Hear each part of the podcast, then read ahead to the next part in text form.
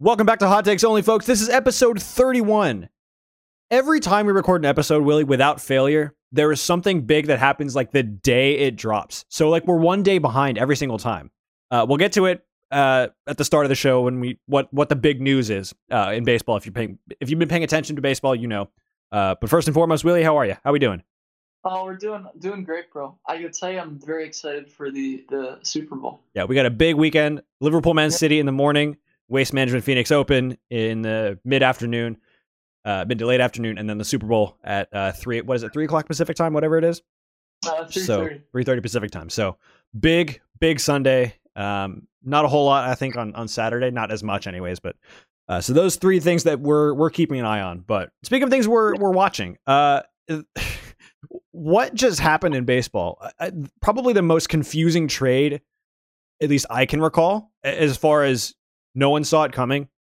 No one saw who was going to get traded coming. No one saw this the details of the trade. Like it's mind boggling. So for yeah. those who aren't familiar with baseball, Nolan Arenado, the Rockies third baseman, one of the premier third basemen, not just in baseball right now, but in his generation. Period. I mean, he's he's up there with the, the top defensive yeah. third baseman of his generation, and he's no slouch at the plate either. He's a consistent, uh, consistent MVP candidate just by the numbers themselves. Yeah. So he um and in fact uh I think there was the stat uh since 2014, which was the second year in the MLB. I think he's fourth in in WAR yep. total. Yep. And or no third, and I think fourth is Goldschmidt, only behind uh, Betts and Trout. Yeah. So he is no slouch. He is the face of their franchise, uh, or at least was the face of their franchise. Uh, and now he's a member of the St. Louis Cardinals. The Rockies sent $50 million of Arenado's contract plus Nolan Arenado to the Cardinals for three prospects. Now, obviously, they're not, you know, prospects that are going to blow you away. They're, they're from the Cardinals organization, and the Cardinals have a habit of developing really good players. So if they turn out to be good, good big leaguers, I won't be surprised. But it's one of those things that it's like, it, it Arenado just signed a massive extension I believe it was yeah. last offseason. And now he plays for the Cardinals on the on the at the hot corner at opposite Paul Goldschmidt, who, like we talked about, is the guy right behind him in WAR since he came into the league. Which it, it, it's just mind boggling this this trade, the timing, the the people, the details, all of it. It's it's mind boggling. Yeah, I mean it's it's you know, it isn't it isn't right. Um, look, the Rockies were in no position to compete um, you know, they by no means were they in a position to compete. You know, they they had their a couple chances. You know, they in 2017 and 2018, and so from that standpoint, you know, you you think that they're going to move now. Maybe the haul you, you expect for a player like that. Maybe you'd expect uh, a big haul you know, rather than mm. more just kind of a salary dump. But um, you did figure, I mean, look, there's a lot of chat talk about Arenado, and I'm sure Trevor Story will get moved this season probably yeah. too. Yeah, so, I think I uh, wouldn't be surprised to see that old Rockies core get moved around uh, yeah. and and disbanded, which is kind of a shame because this this, this core that they had reminded me of the 07 teams with um, sure. Todd Helton, Matt Holliday, uh, and a few other guys who were part of that, part of those really good teams. Oh, I think yeah. Seth Smith was a big part of that team, if I'm not mistaken. Yeah. Mm-hmm. Uh, the team that went to the World Series in, in uh, 07. But yeah. I mean, it, it means the Cardinals are, are not going to be a team you can sleep on anymore because they had, um, you know, obviously by their standards, a down 2020 season, but you know, given a full spring training and an opportunity for guys like Jack Flaherty to get back to his best, yeah. I don't think there's any reason why they're not going to be in the conversation for teams that can take down the Dodgers right there with the Padres. I mean, yes, Arenado's one player, but he's one of the best players in baseball. Period. It does. Yeah. Coors Field be damned. It doesn't. You you only play 81 games a year at home. You play the other 81 on the road, sure. and so people yeah. like to talk about the the home and away splits. Even if you disproportionately figure, you know, maybe a 60-40 ratio of of uh, stats accumulated uh, at home versus on the road, that's still a very, very good player. He's still an all star. It doesn't matter where he plays. Yeah. No, absolutely, absolutely. He's a tremendous player. I, uh, for sure. I, I think that for the you're absolutely right. Right. The you know his number. He's not the kind of big home run basher that's going to get the fly ball hitter that's going to get the Coors Field bounce. You know, in in his stats. But I will say that, and um, maybe this was part of the Rockies calculus. I look, you got to, you know, people in sports front offices are really smart, and Arenado. I mean, he really he, he didn't have a good year at the plate, albeit the shortened season. And neither did some guys around the league, but you know he's had some injury problems, and I mean maybe there's a chance that his that's his permanent production, and obviously his defense is you know always going to be the best. He'll be the best third baseman, and he'll make a great defensive team even better. But there is a chance that maybe they saw like look like we we saw some signs at the plate where we don't think he's the same guy. Mm. There's and maybe the Cardinals are in for a rude awakening there. You know, if you just obviously he's been a tremendous hitter, but 2020 was not a good year at all. So maybe yeah. you know, small sample size, but you never know. Yeah, that's true. I think with a guy like Arenado, though, you you know what you're going to get at the plate. I mean, you think of guys like Miguel Cabrera. He had a skill set that it you know the older you get and and the more injuries you kind of accumulate as you know it, it's just the course of playing 162 games a year and sometimes 182 depending on how many games you play in October. It's just one of those things that you can still get moved around a little bit defensively. At least, you know, this is from the defensive side, and still be productive. Uh, you don't have to have a huge range to play to play third. It helps to have a, a, third baseman with a huge range, but with with Arenado, he has such a good arm that that's not just going to go away overnight. The older he gets, oh, it'll it'll get worse. But yeah, his you arm know, is ridiculous. His arm is ridiculous. I mean, it is ridiculous. The the yeah. metrics, the DRS metrics, and everything about the stati- about Arenado statistically screams he's going to be one of the best defensive third basemen throughout his entire career. Uh, if they move him to first base at some point in his career, I wouldn't be surprised because it's a not a similar skill set, but it's it's one you can pick up pretty easily if if you have experience playing the other corner. Um, at yeah. least if you if going to third to first is easier than going first to third. We'll put it that way. We'll, we'll leave it at that. Absolutely. Yeah. Absolutely. But I guess the question, right, is like I said, the question is, like I said, which Arenado are you going to get? Like you said, look, his arm and his glove, the way he, I mean, the plays he makes where he's running forward or just the fancy stuff with his glove, like that's not going away. No. But the question is, are we going to see like elite Arenado at the plate where he's a, a big power hitter who you know does not strike out and and you know is a dangerous hitter all the time, or are we going to see a, a guy that hits around the Mendoza line? Yeah, that, I mean that's question. I think Mendoza line would be harsh, uh, not completely unfounded because we've seen well, we've seen elite players do that fall literally fall all the way from you know all star caliber I mean, MVP last, caliber. Last season he hit, he hit 253 and he had a 303 on base percentage. Yeah, I mean last year was was weird for different reasons. Uh, you know, yeah, it, it's last year. You you can't throw it out, but you have to look at it as okay. What were the circumstances surrounding the year? Absolutely. Um, what is the player's body of work relative to that? Because this could be a blip on the radar, or it could be a sign of a trend. We don't know. Yeah, I, I, I, don't think he's even he hasn't turned thirty yet, has he? He's still, I think, uh, what twenty eight or twenty nine. Maybe he's thirty. Not, uh, probably, probably not. Yeah. But the point is, he's he's going to provide maybe not as much as the Rockies are paying him, which is some astronomical number. Um, not on an AAV basis, but just in terms of total money.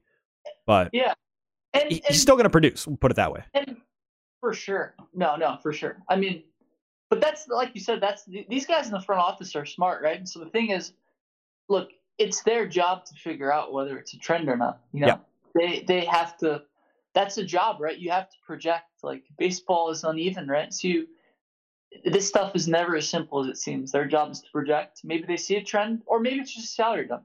That yeah. could also be the case, and didn't have anything to do with Arenado himself. Yeah, I mean, I can yeah. think of one salary dump that happened last offseason before the 2020 season, involving a, a, particular particular set of players that went from the Northeast to the uh, the Southern California region. But we don't need to talk about those players a whole lot. Right. Uh, it's just Mookie Betts and David Price going to the Dodgers. Okay. Uh, let's let's talk about Trevor Bauer. Wait, but wait, real quick. I oh, sorry. Yeah, go ahead. I, think, I want to say something else with Arenado. I think um, when you when you look back, I think it's really sad. I mean, I feel like you know, as a baseball fan, when you look back at like some of these players and you think about like icons of a friend. Now, I will say this before I say this, like Nolan Arenado, he played I think eight seasons in Colorado, and there's a whole back half of his career, so he could very well end up playing. I mean, basically the same number of years as he did somewhere else. But I will just say it's a shame when you see these great baseball icons of a franchise like never get their chance. Really, I mean, you know, you think of Mike Trout one playoff wild card game, and you mm. think of Arenado four playoff games, you know, and all that talented young core. And it's a shame a couple franchises had these special players and they've wasted them.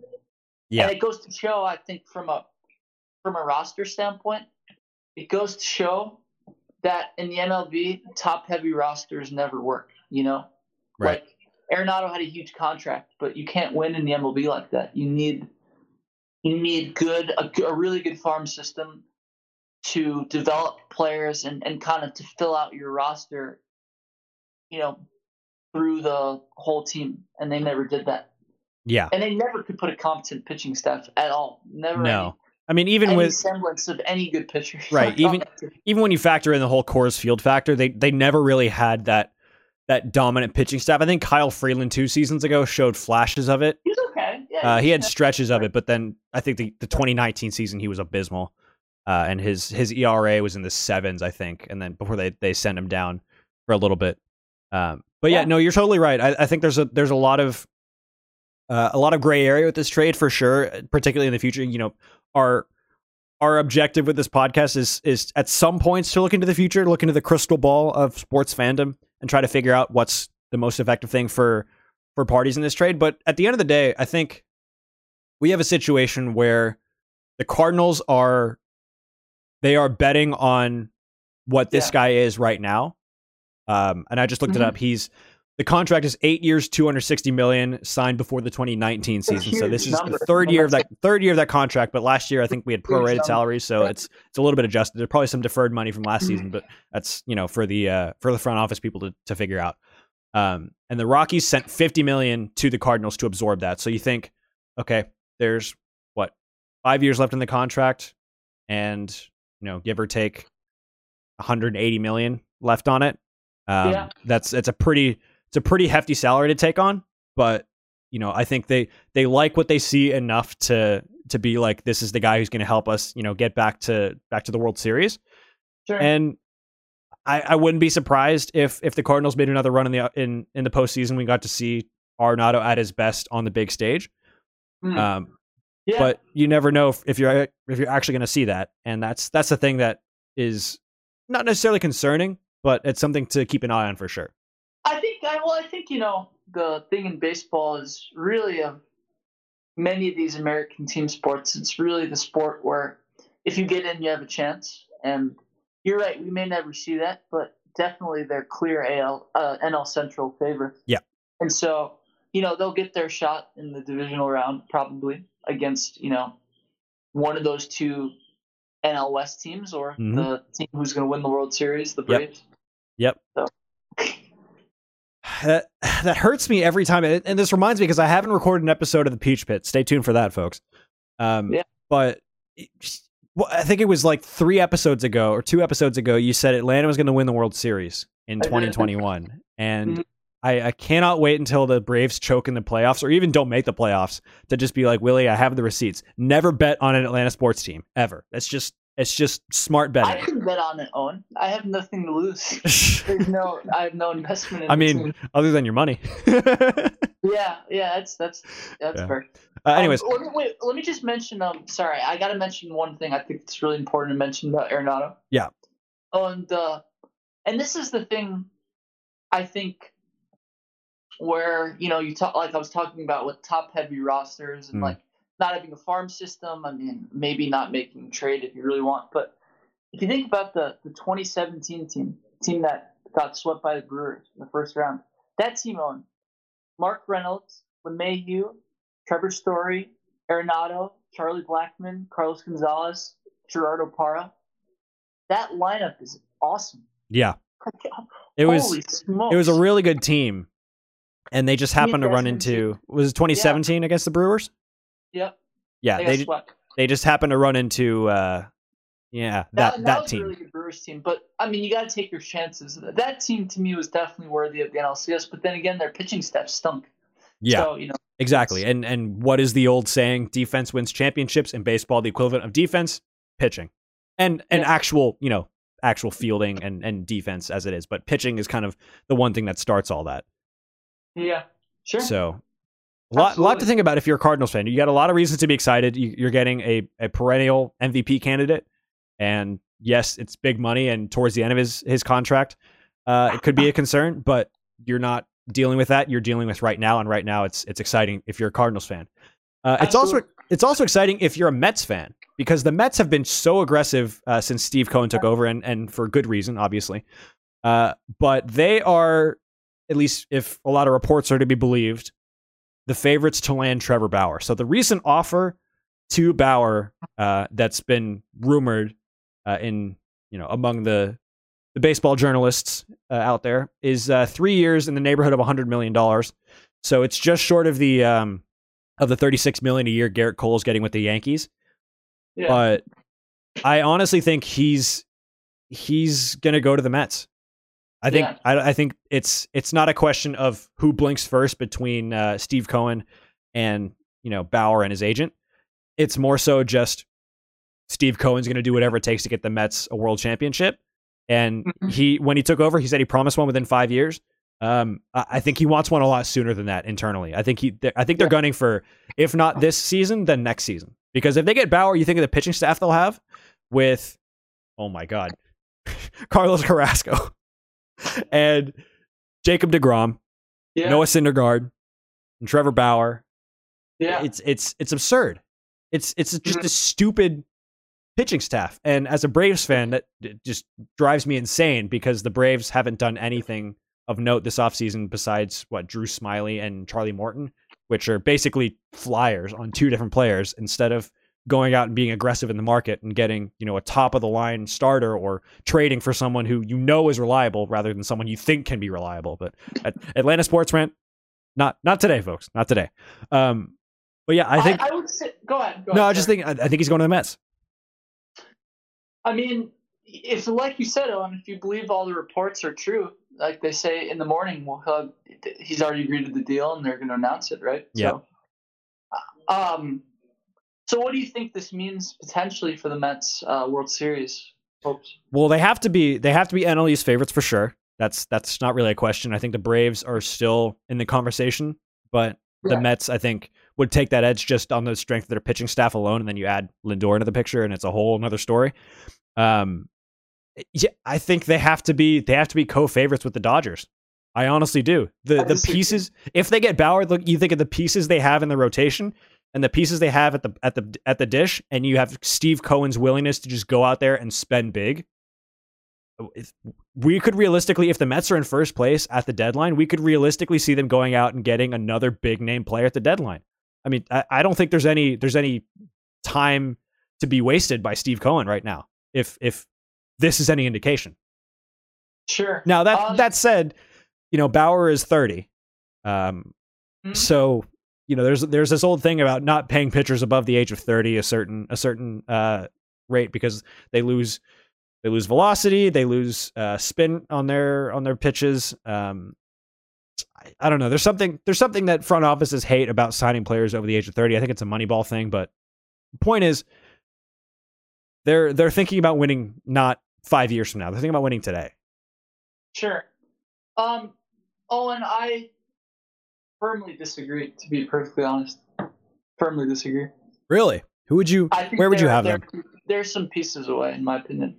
I mean, we, you know, when you factor in, you know, Stroman and all the other starters they have. Yeah, I Marcus mean, Stroman. He's one I forgot to mention. So yes, there's no question. You know, their starting rotation is ridiculous. Um, but first of all, I, I know. First of all, I would say that um, you know, recently with the way things have been going, they rear the scripts. But first of all, their bullpen still needs a lot of work. Yeah. Um, and I would say that they did hit well last season. Mm-hmm. For the most part, this is still not a overly impressive lineup either. So I, I think yes, NL East favorites for sure. To me, still definitely a notch below the Braves, Padres, and, and Dodgers for me. Yeah, I mean this this all hinges on them getting Bauer because if they if they get Bauer, they have five guys who could realistically compete for a Cy Young, and Yeah. I don't I don't know if even the Dodgers don't have that kind of depth in their rotation. I mean, yes, you have Clayton Kershaw, who's the best of his generation, and Walker Buehler, who's like a mini Justin Verlander, uh, or I guess the second coming of Justin Verlander. But realistically, you know, Bauer changes the dynamic of that team so much so that I think it makes Steve Cohen go, let's go out and, and make him e- make, make this team even better. I, I don't think they're done. Even if they do get Bauer, they won't be done. They're going to keep moving players like, around Owen, and going after help. Owen, okay. Here's the thing, okay? And I, I, I agree with you, Owen. I really think we have to,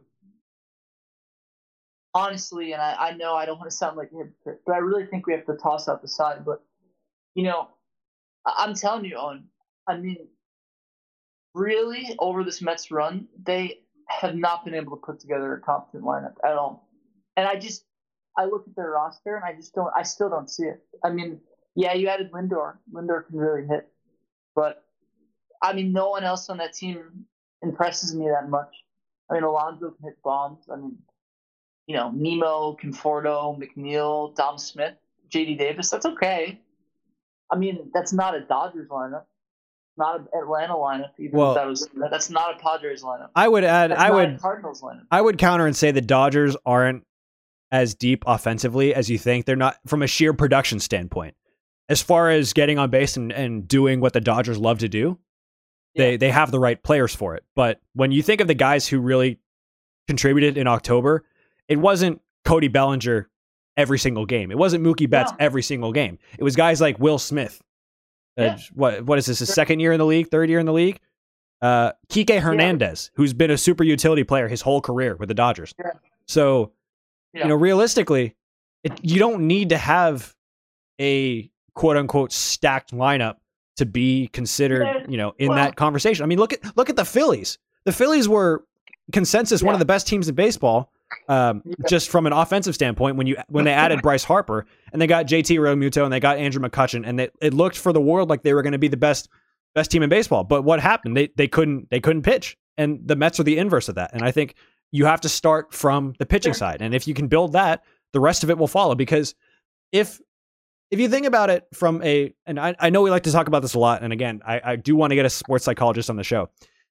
If you think about it psycho- psychologically, you got a guy out there in Jacob DeGrom and Marcus Stroman, Noah Syndergaard, say Trevor Bauer for argument's sake, who goes out there and throws seven seven innings of shut uh, shutout, seven shutout innings. As as a hitter, you're thinking we we probably don't need a lot to win this game. We just need one guy to get on base. It takes pressure off of the offense. So you you play the game backwards. And that's that's the thing that that makes to me the Mets potentially getting Bauer something that thrusts them in the conversation. It doesn't firmly say it's Mets Dodgers in the in the NLCS. It's do not be surprised. I said in 2015 when they made that run, don't be surprised they made the World Series. They made the World Series again 2021. If they get Bauer, don't be surprised. I mean, it's it's one of those things that it, baseball just has a funny way of Yeah. of gravitating towards uh, the Sure. the odds, and the odds say go get the best pitchers out there. No, it's it's.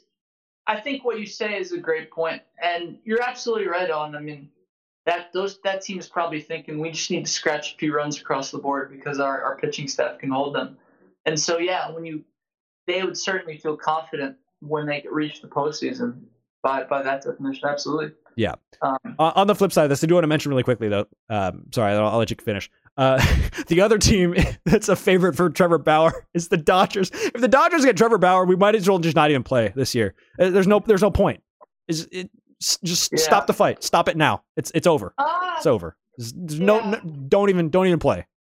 I mean, I mean, yeah, yeah, that would be ridiculous. But it's it's it's hard to win multiple in a row. Yeah. I mean, you And, know, uh, you play the game on you you play the game uh it, on the field, not on paper, but still, Yeah, I, I mean, if they get Bauer, they have they they have to be consensus pick to go back to back like Jordan 96, 97. Whoa. Sure. Absolutely. Absolutely. little, little Drake reference in there. Uh, I, was, I, I need to stop. um, sorry, you you had a thought that you want to get to before I, I cut you off. That's my bad. What'd you have? No, no, no. You're you're good, bro. Uh, no, no. I was just gonna say that I think, you know, Trevor Bauer, a, a really important point is um, he's got lots of successful postseason experience too. Mhm. Yep. And so, I- if you're one of these teams that's gunning for him, using him in the playoffs, you can definitely trust him when it comes to the postseason as well. Yep. Yep. He has he has World Series experience. He has postseason experience. Yeah. I, I would not be surprised if uh, whoever gets Bauer ends up going to going to the Fall Classic. Just it, it, Yeah. it's it almost a no brainer, but not not quite. Um, a couple Sure. other moves. What, sorry, any any last thoughts on Bauer before we get No. to uh, the other deals? No. Uh, very quickly, a few other deals we want to highlight that I think are interesting. Uh, the Angels just today went and uh, traded for Dexter Fowler. I think that's quietly a really good move. Dexter Fowler's won a World Series. He's he's Yeah. been around a while. Good defensive uh, good defensive outfielder Definitely. at the plate, not as much as he he would have provided in say 2016, 2017, but I think it's still a good move. You know, he's he's one of regarded as one of the good, you know, quote unquote clubhouse guys and Yeah. on a team that has, you know, the consensus best player in baseball. That's that's always a good thing. Yeah, I he's a good player. St. Louis will miss him for sure. Yeah. Um, that being said, in some ways, I don't quite understand it. I do. Hmm. I, I you can never have too many clubhouse guys around, but at the same time, I mean, this Angels team needs to show some direction. And so Yeah. if it's not a really good player, then some, you know, good prospects or something like some young, like get get someone that you know Dexter Fowler at this point in his career. I don't think he's really going to help you that much on the field. I think Right. he'll help more, you know, in the clubhouse. Yeah, and, and one of the reasons I, I wanted to include him, you know, when we were when Willie and I were having our little, you know, production meeting, I wanted to include him because it, at first it struck me as okay, they don't they don't need another outfielder, they need pitching. They've always they've needed pitching since Mike Trout's been on the team, Yeah. and that's that's been the better part of the last decade. Yep. And all of a sudden they go and get Dexter Fowler. But then the more you think about it, the more you think, okay, he was part of that 2016 team with with uh, with the Cubs.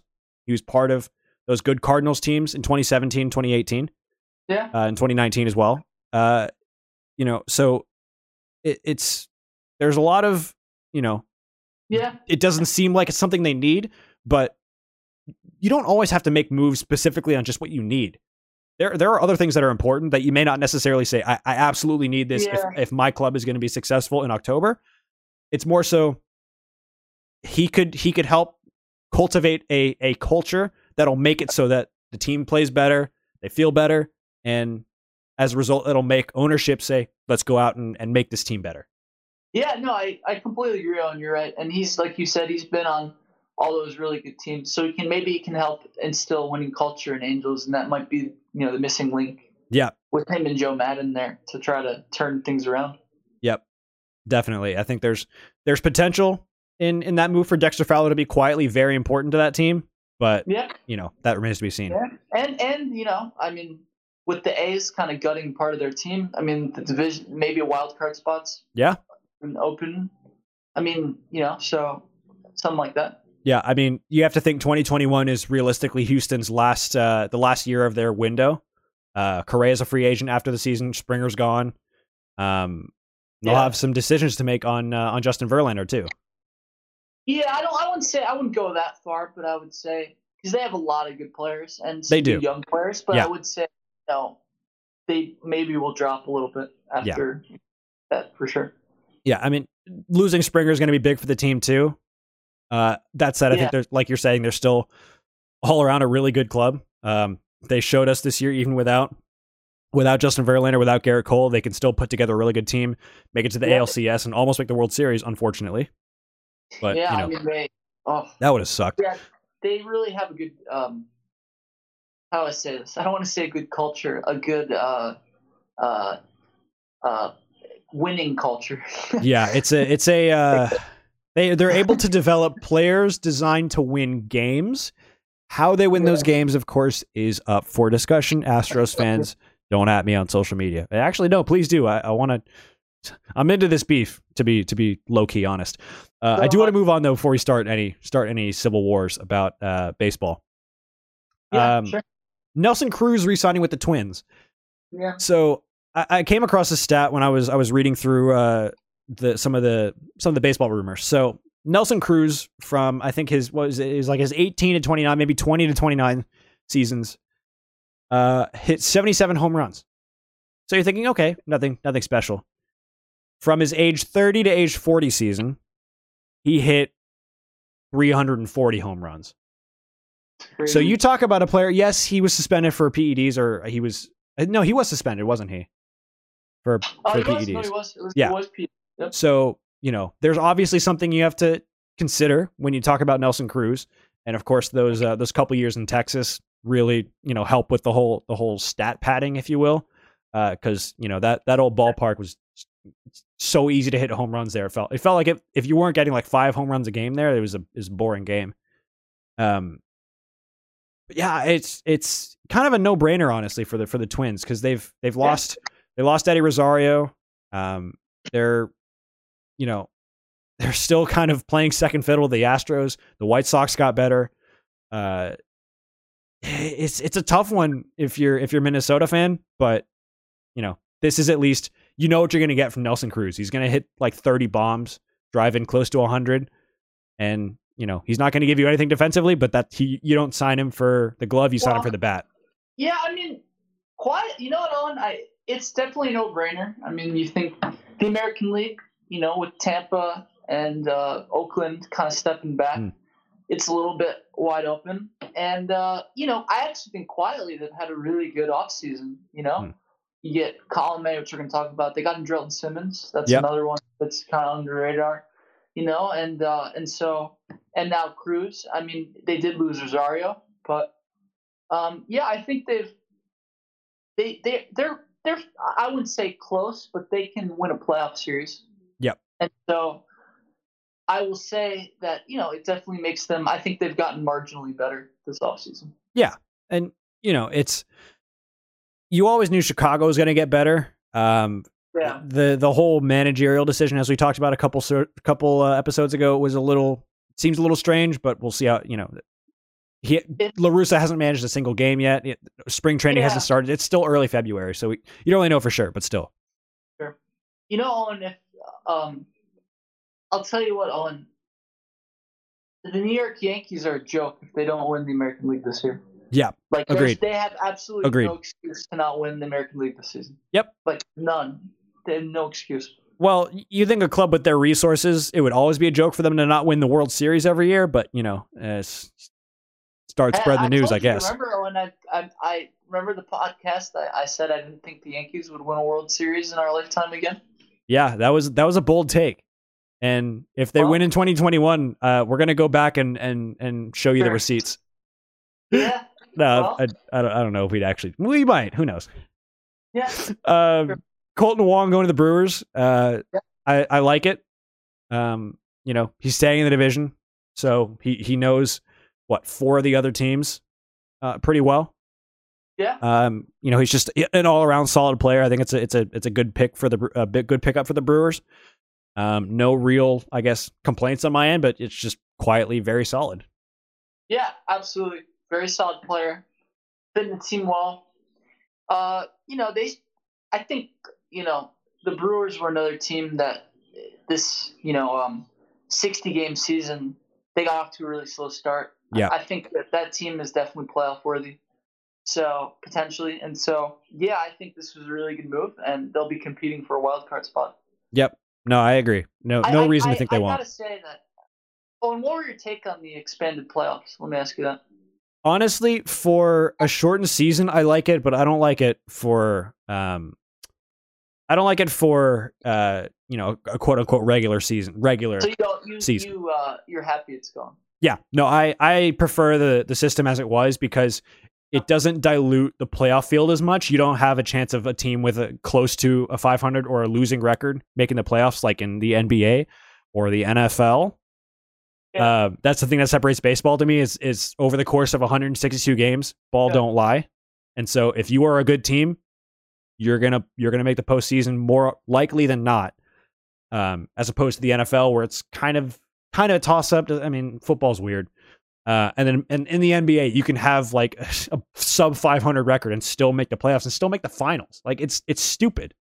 Yeah, it's I, I so would that's that's my little my little beef with the NBA. We're not going to talk about that yet. Maybe after the All Star break, we'll talk a little more NBA.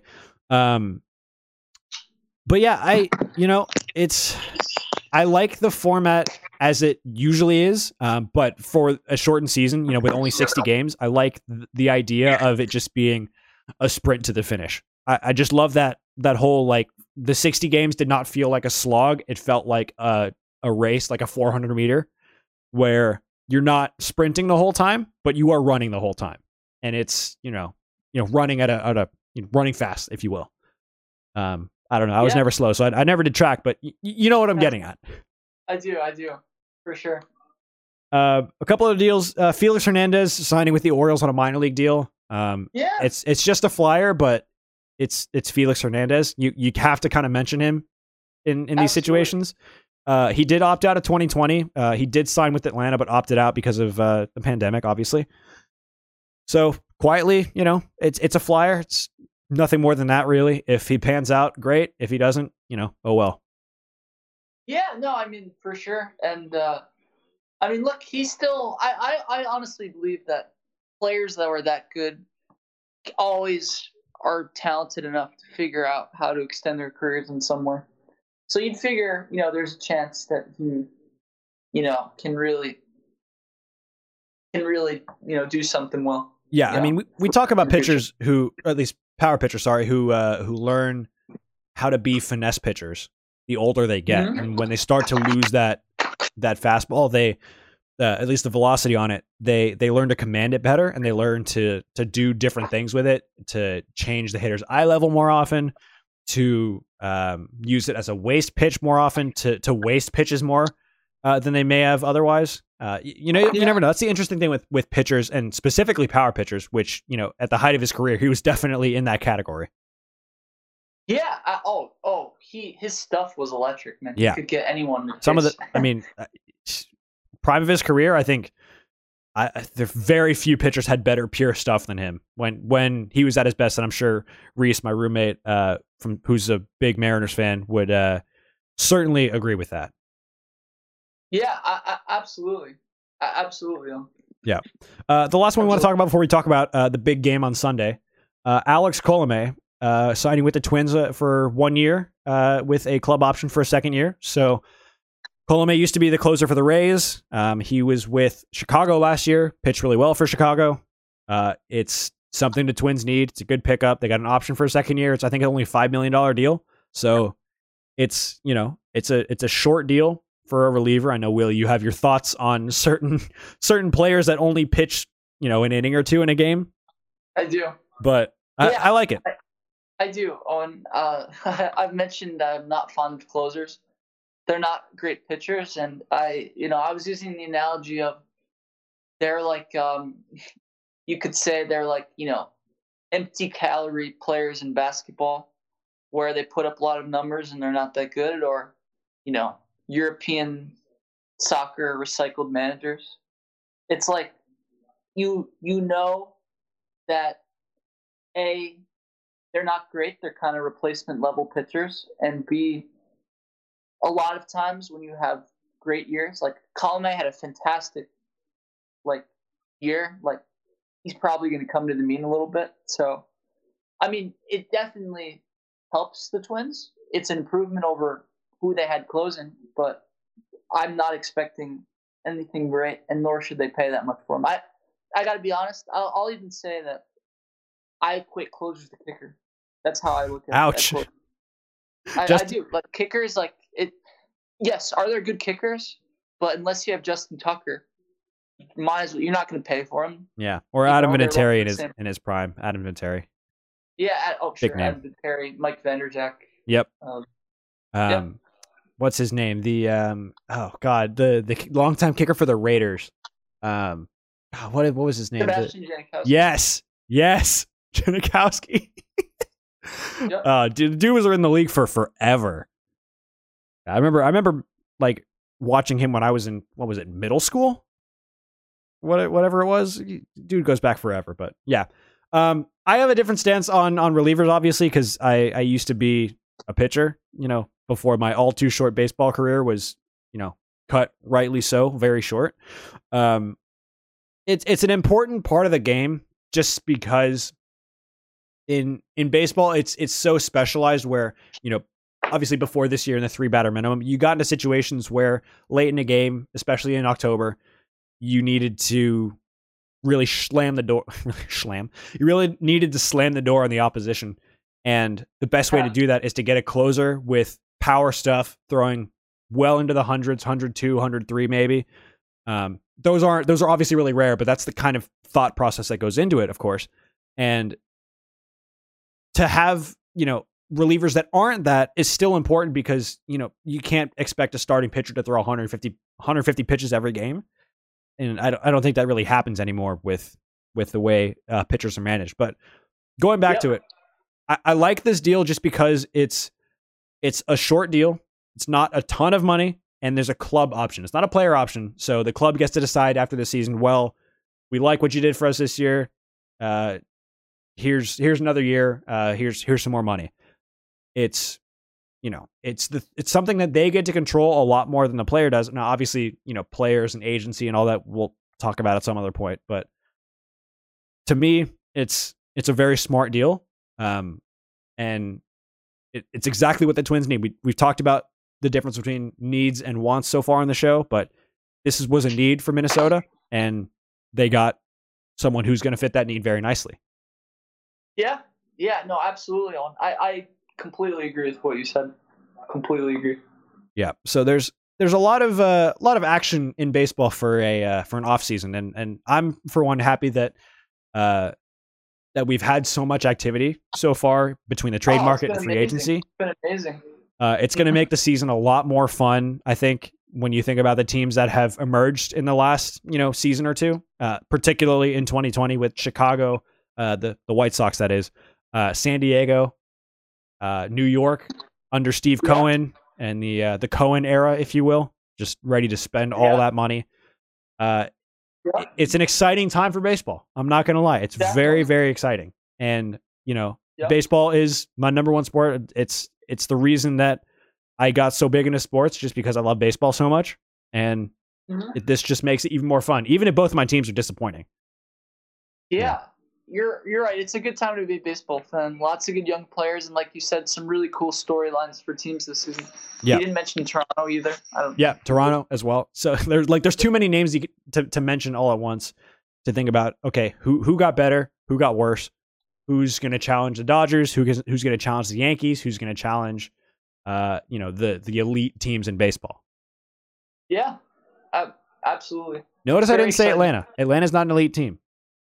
Don't don't don't believe last year. Last year was a fluke. Don't don't don't jinx him. Okay. It's- No, I just don't believe it. It's it's Atlanta. I, I I'm still triggered. Okay, this it is what it is. Um, speaking of a game that still triggers me, uh, Super Bowl Fifty Five on Sunday, three thirty p.m. Pacific time, six thirty Yeah. Eastern. Uh, Tom Brady. Game. Who's gonna watch it? What's that? That's a terrible game. Who's gonna watch the Yeah, you know, it's just Tom Brady and Pat Mahomes, the premier quarterback of this generation versus the premier quarterback of the last generation. Uh. Yep. I honestly don't think we could have gotten a better uh, matchup as far as Super Bowl and and the storylines too, because when when Brady left New England, the the thought process was always, oh, we're gonna find out how good he really is because you know there's no Belichick, and and the reason he was so good is because he was you know in a system for his whole career. He had a really good offensive line, and here he is in the Super Bowl. It, it's it's mind boggling to think that one player can go to ten Super Bowls and you know have an opportunity to win number seven. Um, you know, I obviously don't Yeah. like Tom Brady for personal reasons. Uh, still triggered by Super Bowl Fifty One. Don't ask why. If you don't know, don't ask why. Don't make me talk about it. Um, and on the flip side of that, there's Pat Mahomes, who's already. I mean, what this is this is fourth league, fourth year in the league. Yeah, uh, it is Or his, fifth uh, year. Third. His third year in the league, or third year as a starter. Third, no, third year. Oh, fourth, fourth year in the league. Third as a starter. Third as a starter, fourth, fourth in the league. So yeah, yeah, he sat for one year, conference championship, then Super Bowl, Mhm. and then Super Bowl. Yep. Yep. So, and you know, he's obviously the richest quarterback in the NFL, richest player in the NFL uh, by just his contract. Yeah. God, it's you know we're going to be talking about Pat Mahomes like we talked about Tom Brady and Peyton Manning. Um, Yeah. but Mahomes has shown that you know he had a. I, I was watching the highlights last night. He had a horrible first half last year in the Super Bowl. Yeah, And- and last He year- threw, he threw two interceptions, Mhm. and the uh, 49ers defense, I mean, really shut him down. Yeah, but second half of the game, he he showed us why he was MVP the season before, and I don't Yeah. think there's any reason to believe that he uh he won't do he can't do something similar if that ends up being the case, or if it ends up being just a, a a blowout and Mahomes throws for like five touchdowns and 400 yards. Uh, Yeah. You know. Oh, well, let me ask you this, Owen. Um, I think um, one. Um, I think that. So let me ask you. Let me ask you a question.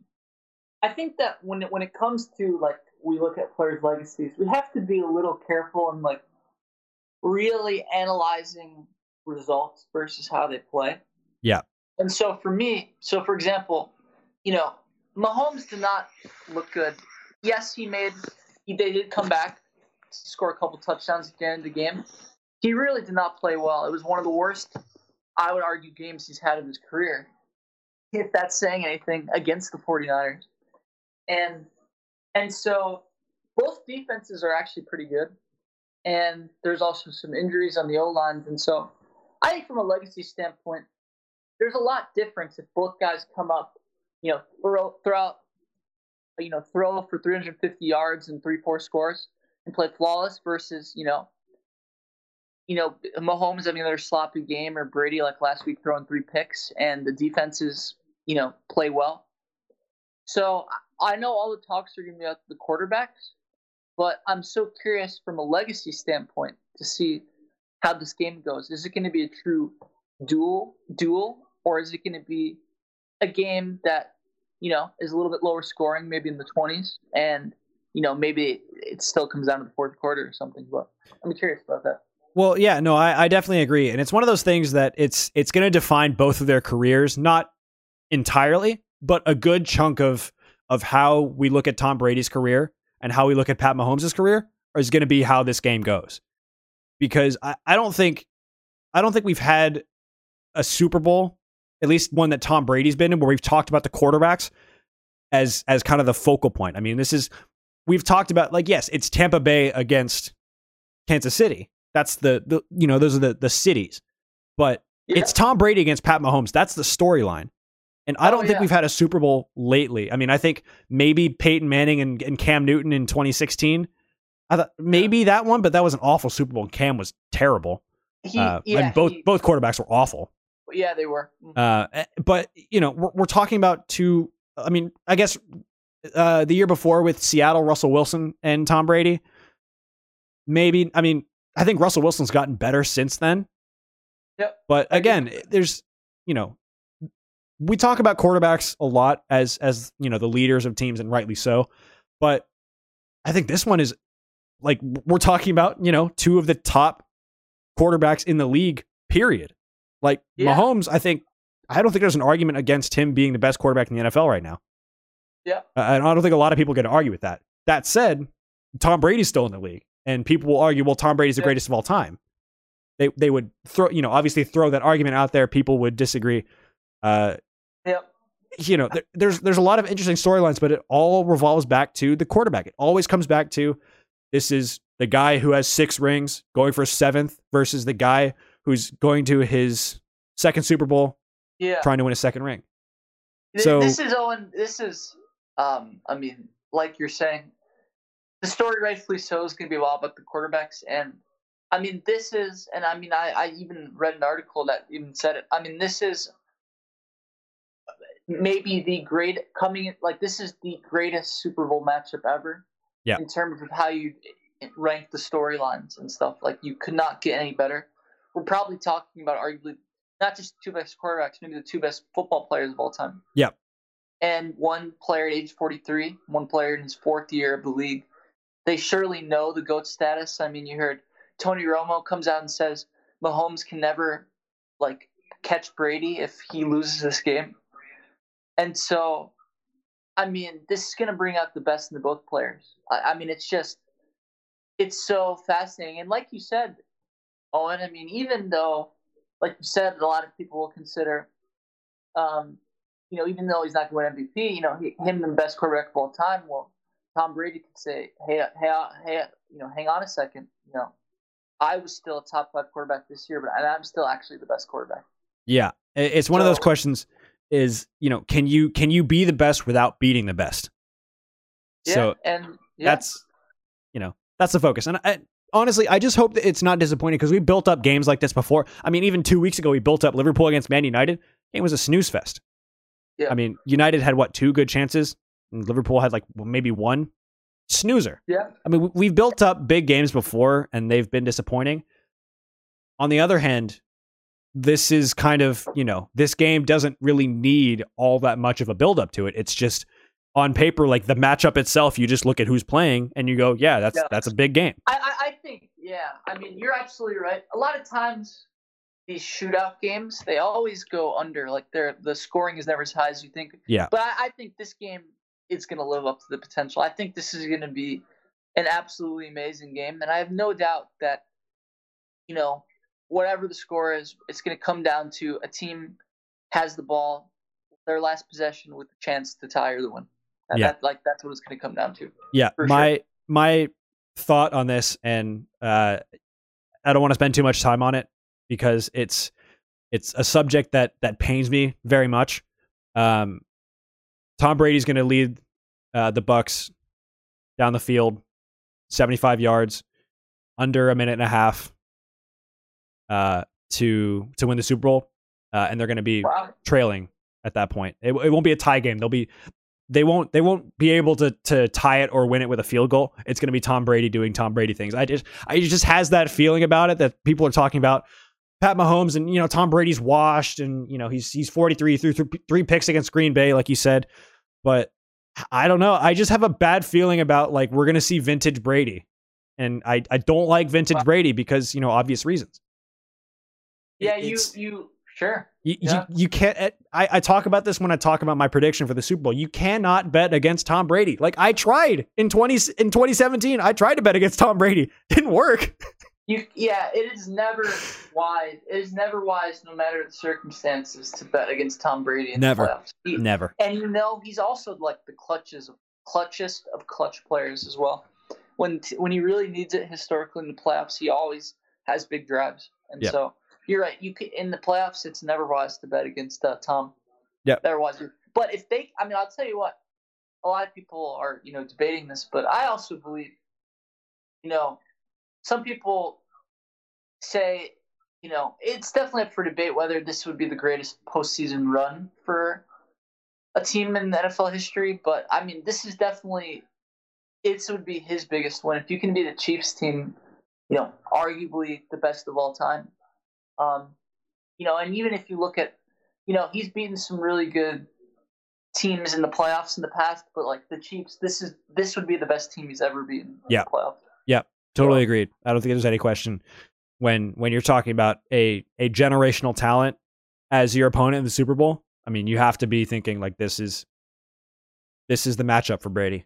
This is the one yeah. that's going to define that's going to really put the icing on the cake if he's able to to win. If the if the Bucs are able to win, it'll put the icing on the cake as him being the greatest of all time. I, I yeah. don't think there's there's a whole lot you can argue against that. I mean, yes, you can talk about Adam Vinatieri kicking game winners in two of those Super Bowls that Brady was part of, but I mean that the yeah. comeback against Atlanta. I hate to bring it up again, but it, like from a neutral perspective, which I cannot be, but I'm going to try a little bit. I mean that's incredible. It's the biggest comeback in Super Bowl history.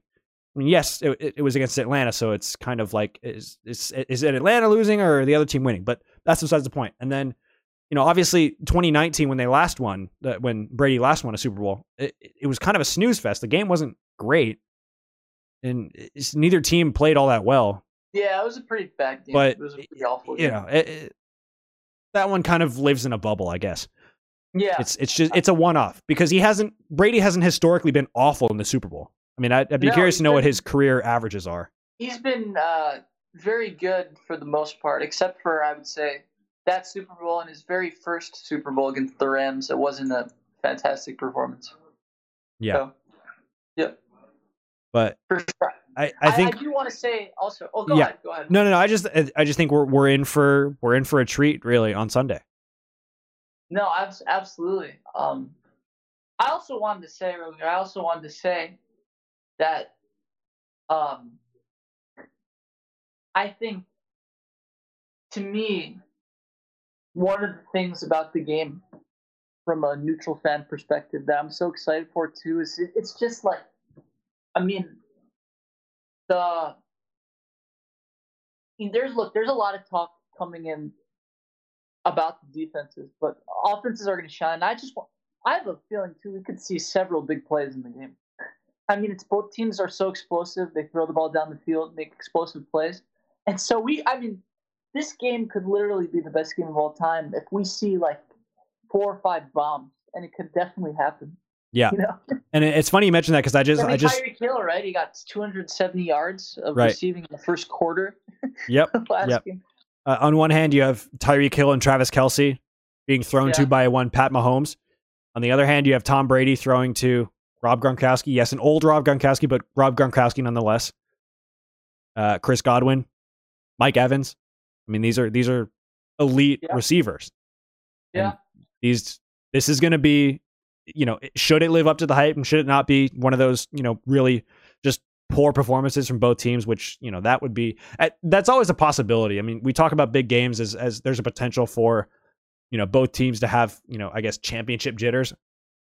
It's it's it's hard to imagine that kind of scenario, but it's not impossible, obviously. And I guess I don't want to be the the rain cloud on it, but it's Yeah. you, you can't really be all that certain. Um, and it's interesting you talk about Brady uh, with uh, with big plays because I'm looking at his Super Bowl stats right now. So he's a career completion percentage of 65.3% in the Super Bowl with 2,800 yards, with 18 touchdowns and six picks.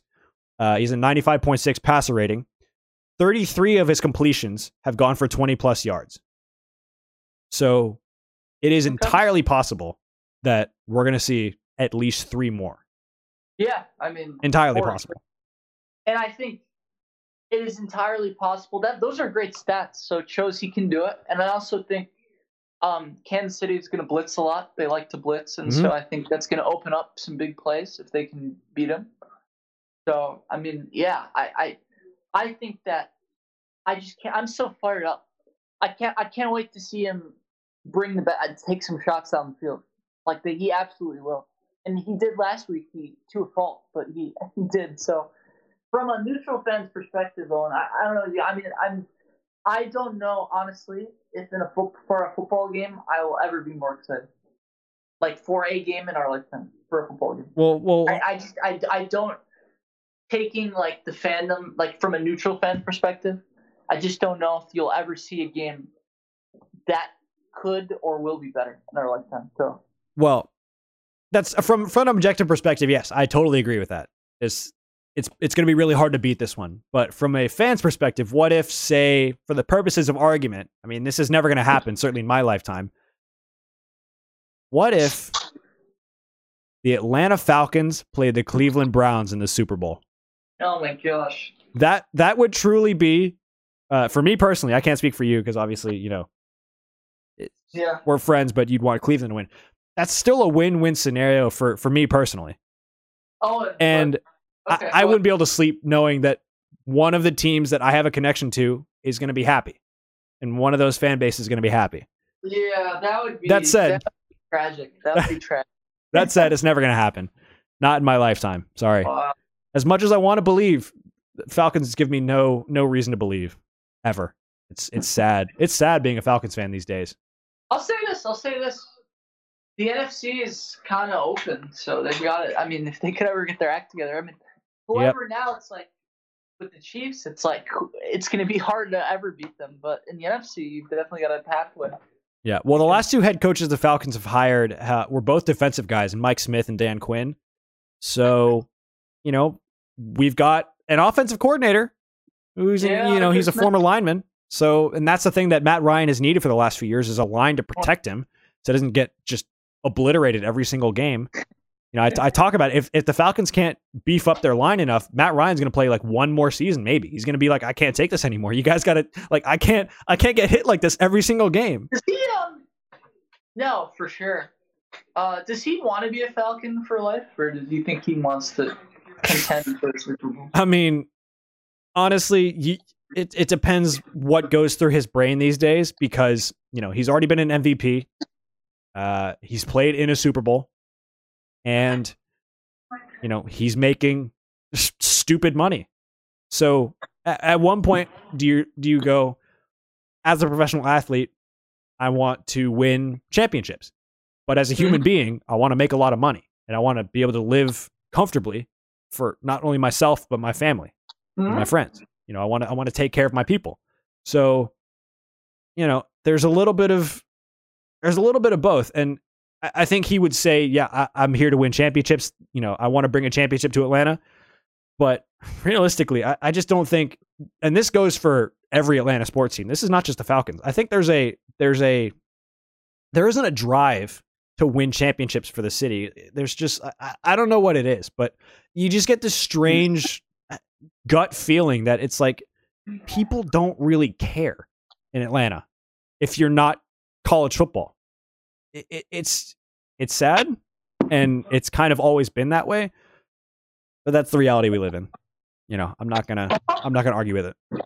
Okay. Yeah, So- no, I mean that surprised me when you say. I thought there's so much drive for them to win. They just maybe feel deflated. Well, there was, and you know, say you have a 25 point lead in the Super Bowl, and you decide to not run the football. yeah, say Whoa. that would ever happen. You think? Yeah, uh, what, what I can't imagine what would have what what the outcome would be, especially when the opposition is uh, some guy named Tom Brady and Bill Hmm. Be- Belich- Belichick. She like I- I still can't understand Kyle Shanahan. That's the sad thing though. He won't be able he won't be able to uh, blow a Super Bowl. So The San Francisco is going to be favorites. I mean, definitely in contention next season. I mean, it could happen again. yeah, that'd be nice. Watch him do it again and again and again and again. It'd be really nice to see him never win a ring. It'd be really really nice, and the Falcons to win one. I mean, the inverse is going to happen most likely. He, you know, it's like he is a an amazing coach, except for in the second half of Super Bowls. Yep. Like he literally. Yep. that is so funny. My brother put it best last year. He said uh, in our group chat, Kyle Shanahan is a really good coach who is also really good at losing Super Bowls.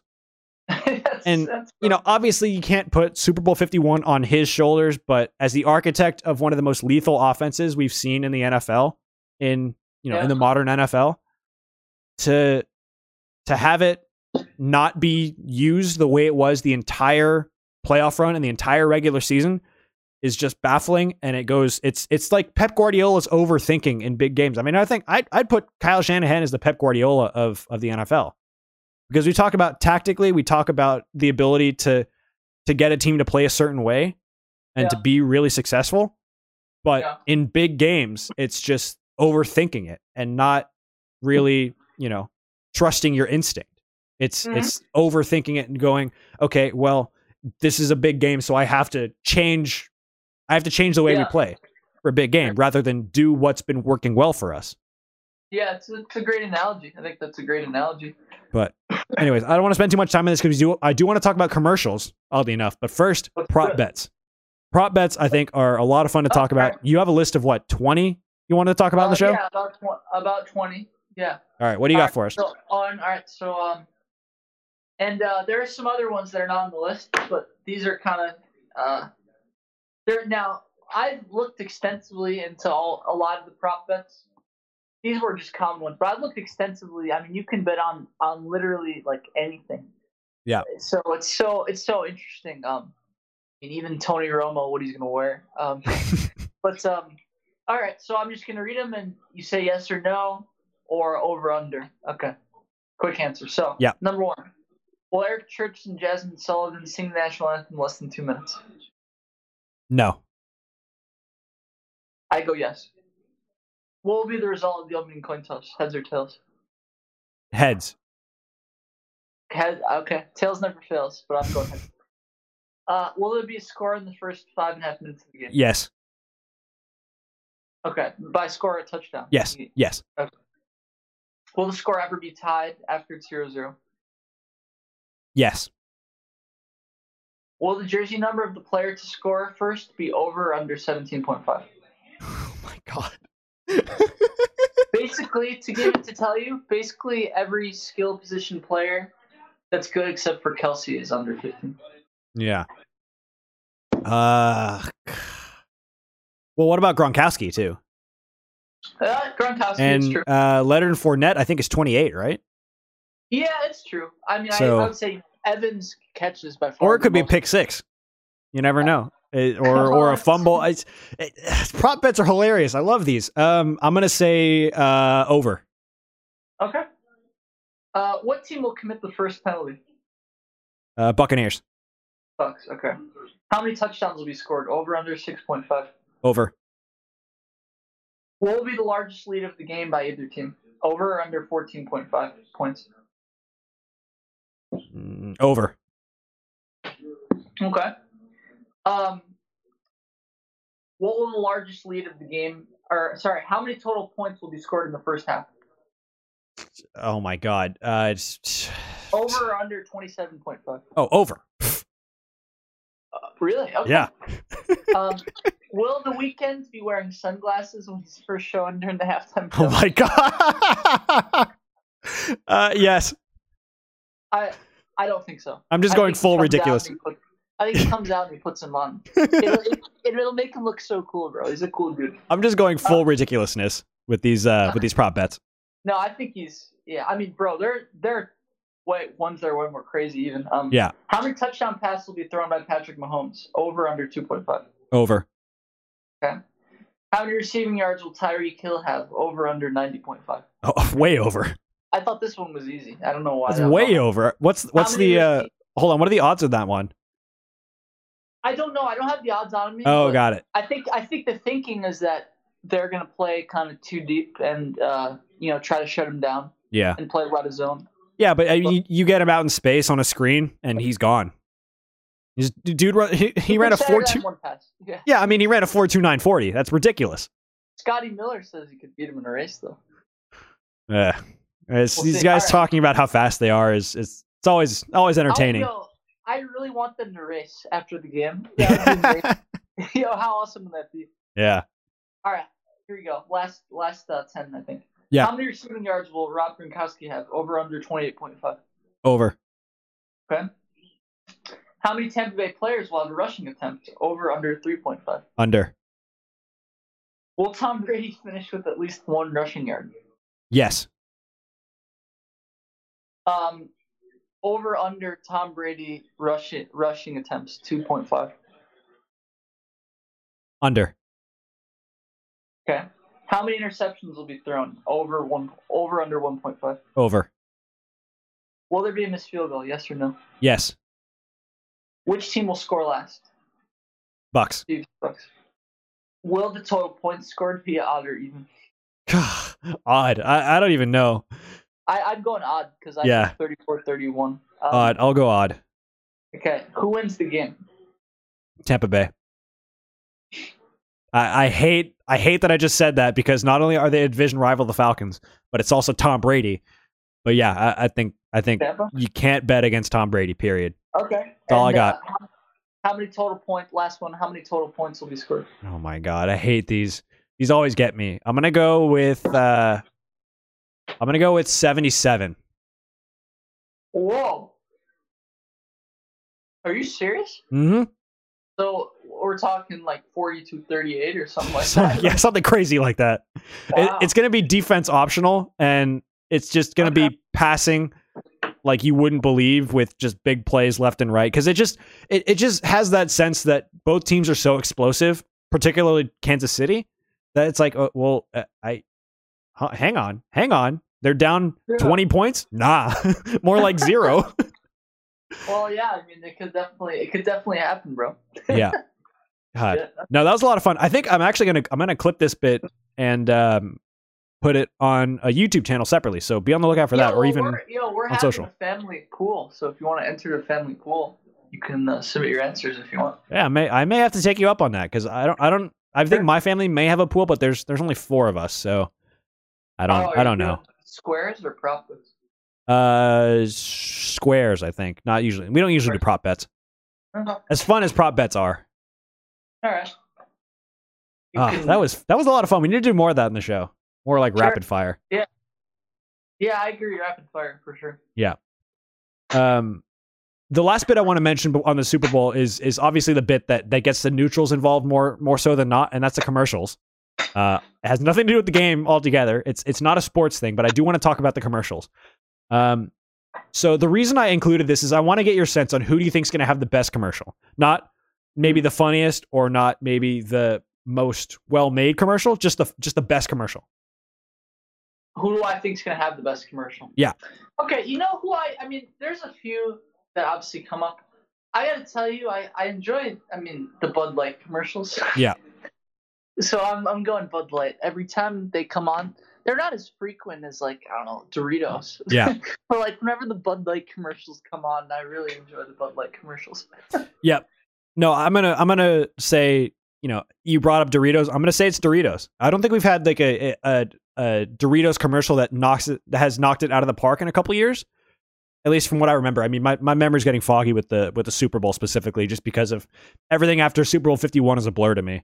Um, but um, yeah, I don't know. Last year, for me personally, it was the Smart Park commercial. Oh, that Like, was awesome. The Smart Yeah. Park commercial is my favorite Super That's Bowl one commercial. few ones I I remember. Honestly. It's it's just it's so good. It's it's it's talking about where you can park your car. You, you, Saugus Riviera, the harbor, is is where you- is park it and then unpack it. I mean, what are you what are you doing? was that a Hyundai? Yeah, it was a it was a Sonata. John Krasinski, Chris Evans, um, Rachel. Uh, what's her last name? Can't remember her last name. Uh, and Big Poppy. Oh. Hey, you can't park there. Big effort, I big smile. Um, That's uh. but yeah, Doritos. you know, I think You know what he said? They they asked him why he was in the commercial, and he said, "I'm I'm in a good place." He said, "I'm a good place." Uh, he, I mean, he is. He's he's Big Poppy. He's he's retirement Poppy. He's doing what he's doing. For sure, for sure. I you know who I also like commercial zone. I mean, there's a lot of good commercials, but for me, I think that Reese's typically has some some good ones. Yeah. Reese- Reese's like they they advertise a lot, but I, I think they have some funny ones I agree. Yeah, for sure. I think. I mean, I think recently they've had really good ads with the dude just like really sarcastically talking about eating eating Reese's. yeah, I think- like. I think they may have something along those lines up their sleeves, but I don't know. I just get the sense that Doritos is going to come out some, with something massive because I honestly I haven't seen a whole lot of Doritos. I mean, I haven't watched a ton of football this year, but I haven't seen a whole lot of Doritos ads. So I it'll be mean, interesting. Me, I did watch a lot of football, and I personally did not see a lot. Yeah. So I think they're oh. probably they're probably saving it up for the Super Bowl. Yeah, for sure. They seem like they're they're not a huge regular advertiser. More they just save that money for the Super Bowl or something. Yeah. And and Yeah. it's usually amazing because I, I guess it's you know it's the big game. People are watching it even though they're not football fans, and you know there's people getting I- snacks for for the big game. And you know what's a common I'll- snack? I'll It's I'll tell you, Owen, who. Yeah, no, for sure. I mean, look, Doritos, in terms of their fit for branding, I mean, people are eating lots of chips. Yep. They're trying to win the chip battle. I'll tell you who needs to really step up their game. Yeah. And I know they don't do. I mean, I'll tell you what. I'm so sick of insurance company commercials. they got to step up their game. yeah. Like, just if you're going to advertise and buy commercials, please just do some good commercials. Yep. I can't stand any more like Liberty Mutual commercials. like, just please. Uh, Just, there's I don't want that little dinky Statue of Liberty in the background. Just do some, make us laugh. yeah. Yep. Agreed. Agreed. And okay, and Owen, actually, let's and let's real quick. Drop that right now, okay? Yeah. Winner gets some money or or uh, uh some type of food. Um, if we can, if either one of us can guess who's going to be the very first Super Bowl commercial Ooh. after it begins, and I'm going to go. I'm going to actually say that it's going to be Michelob Ultra. I'm going to say Ooh. the very after the game starts, not before the game. After the game starts, the first commercial break, it's going to be Michelob Ultra. Very first commercial. Hmm. Interesting. What do you think? I'm gonna go one we haven't mentioned yet. I'm gonna go Tide. Oh, Tide. I'm gonna say Tide. Yeah. They do a couple. Yeah, they do do a couple. Yeah.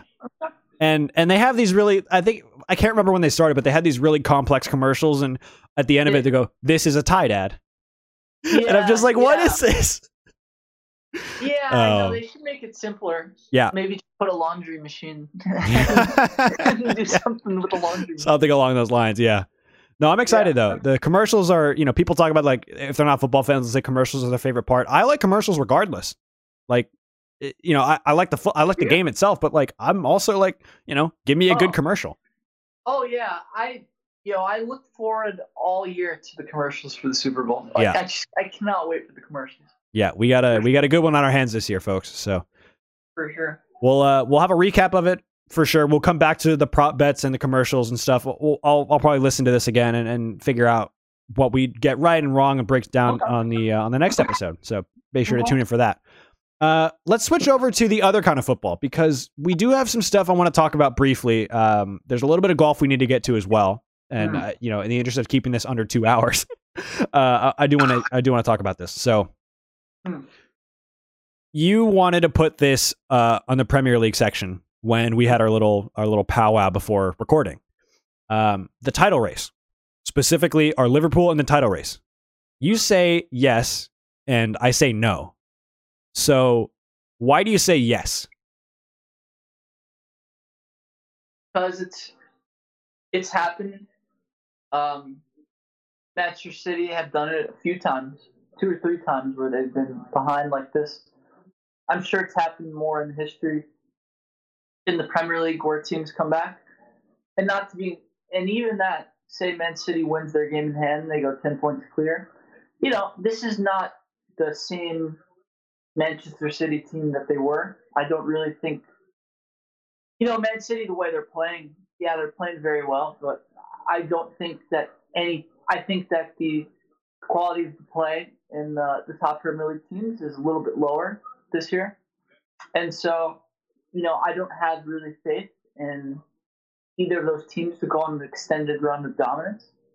I think they'll regress to the mean a little bit, and so it's definitely possible. I would give them, you know, not a great chance, but a small chance. And yeah, I, I definitely think it's premature to call it Liverpool done. Well, I, I, yeah, I think so. So I, I hear you when you say that, and particularly when you bring up City having that same thing happen to them because it was that was the case in 2013-14 when they were trailing Liverpool the Mhm. entire season, and Liverpool just did a Liverpool. Um, you know, to me, it's Think one of those. Also, um, do you remember? Um, yeah, no, uh, go, go ahead, go on. No, I was just gonna say, like, I, I, I do, I do think there is precedent for it, and seven points. I mean, yes, City have a game in hand, but seven points is not the end of the world. Uh, it- you know, it, yes, losing back to back games at Anfield is is massive for the just the team's general psyche. It, for me, though, it's one of those things where this season has, for me personally, uh, as far as the league is concerned, Champions League is another story. Yeah, they Um, could win it. they could theoretically still win the Champions League. But Yeah. what what I'd say is that the season was gone uh, after the Merseyside derby, the first one in uh, in October, when Van Dijk went down injured, uh, Thiago got hurt for an extended period of time, and um, at Liverpool were denied three points by a VAR deciding to look at microscopic pixels, uh, and Mhm. ruling that Sadio Mane's elbow was offside. But you can't Oh. score a goal with your arm, so Yeah, so to me, Liverpool were, that day were not just robbed of the title or a chance at defending the title; they were robbed of uh, the health and safety of one of their not just best players, but one of their leaders, and that is really deflating when you compound that with Joe Gomez's injury, and Yeah. you talk about recently Fabinho missing time. And you talk about Thiago missing a lot of time. I think Thiago would have played a lot more, and he'd he'd be more in tune with uh, with Liverpool's style, and and he'd be more accustomed to the system if he didn't miss all that time between COVID and Richarlison being a jackass. You know, it's it's Yeah. one of those things where, and I talked about this a little bit in the last show, but I think there is a there is a time when referees or organizations like the Premier League, like the Premier League, excuse me, have to pronounce it properly, um, have an agenda against certain teams, and it it it it feels like it's Liverpool Yeah. this year because, I mean, yes, I've talked about the VAR in the Merseyside derby. Yeah, it was it was incremental, yes, but with um with Son's goal or disallowed goal in the first game at Anfield against Tottenham. They took I don't know how many how many different views of of that instance and how many um how many different angles and how long they took to figure out that he was onside. Or oh, sorry, they didn't take very long, but they but if Liverpool did the same thing, they have to look at how many different angles and they have to spend hours trying to figure out if someone's elbow is onside or offside. Whereas with Son, he scored a goal. He he very may well have been offside, but they didn't take any time to look at it. They just went, yeah, close enough. And and to me, it it just you know I don't want to be a conspiracy theorist, but it's just like in the Merseyside derby. Yes, I get it. If a player's offside, you can't really judge that, but you also have to look at it holistically. Fabinho was given a yellow card earlier this year against Burnley. I mean, this was a couple weeks ago against Burnley for something that happened after the halftime whistle, right? Mhm. because it, it was potentially violent conduct, right? Okay, that's fair, whatever. In the Merseyside derby, in a play that was that should have been dead because someone was offside, no one looked at whether or not Van Jordan Pickford decided to destroy Van Dijk's ACL, and he did, and no one looked at it. And I'm like, what are you? th- There is no logical explanation as to why they did not take a look at that and review it for serious endangerment of another player. It- it- You've shown that it doesn't matter what the whistle is. You've you've already shown that to me. So let's let's have some consistency. And it, it just goes down this path of yes, you know, okay, fine, you got your title, Liverpool. Now we're gonna we're gonna be super harsh against you. It, it it's Yeah. just it just feels like it's it's I don't want to I don't want to say like a whole oh woe is me because there have been been days like yesterday uh, against Brighton where Liverpool didn't deserve to win. They didn't deserve to win yesterday. It's it Brighton came in and they they didn't necessarily outplay, but they they showed up ready to ready to play their style and impose their style on Liverpool and fair play they got the 3 points. But Yeah.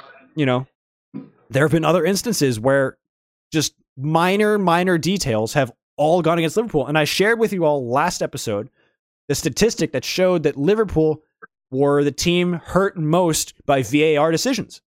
And that's not even taking into consideration the fact that David Coote at on that day during the Merseyside derby decided, no, it this this play never happened because someone was offside or this, there was a foul. You you have you have to look at it when you talk about a player. And the only reason is because Van Dijk didn't stay on the ground forever and he didn't have to be stretchered off. Van Dijk walked off his own power with a torn ACL. Meanwhile, Neymar would still be on the ground. So it's because a player decides to to to be the mountain that he is and to be physically tough that he doesn't that he gets punished for it. Whereas someone decides to roll around and scream bloody murder for being tripped. I mean, let's like let's. I don't. I don't know if I even have words at this point to describe it beyond what I've already said. It's absurd. Yeah, no, I oh and I I think what you said I agree and like you said it, right? It just seems like whether it's the rules being bad or it just seems like they've gotten some really unfortunate calls go against them, you know? It's Yep. you're it's it's really unfortunate and those plays make a huge difference. Yeah, and you those know, those throughout the season. those situations make or break a season, and they make or break a title It- defense. And like you said, on when it comes down to margins, like in soccer, the games are so close. Like these games matter. Like these moments matter.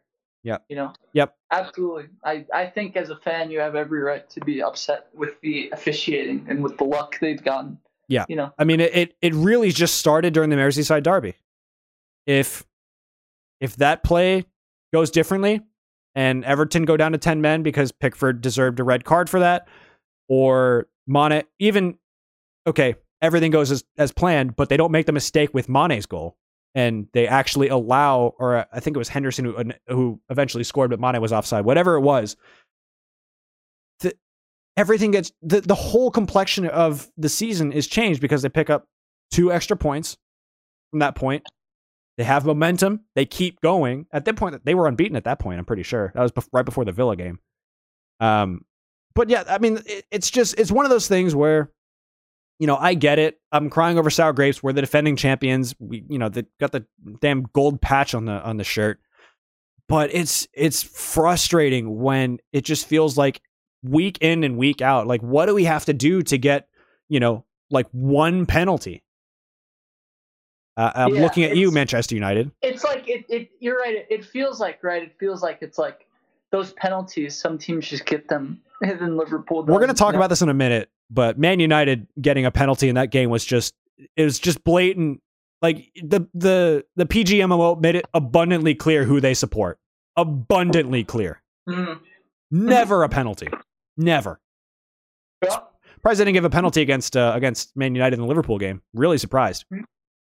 Wow. Okay. God, drives me insane. And I know, I know some of my friends who are United fans. You know who you are. Uh, are going to be giving me shit for this, but like, do you blame me though? Like, do I have a point? Yeah, I, I have a point. I have, I have you the do. numbers. I have the receipts. You have every, every right to feel that way, huh? Yeah. Well, I, I'm glad I'm not being gaslit by, uh, by my co-host. That's, that's always good. No, no, co-host no. and, and close personal I friend. I firmly believe.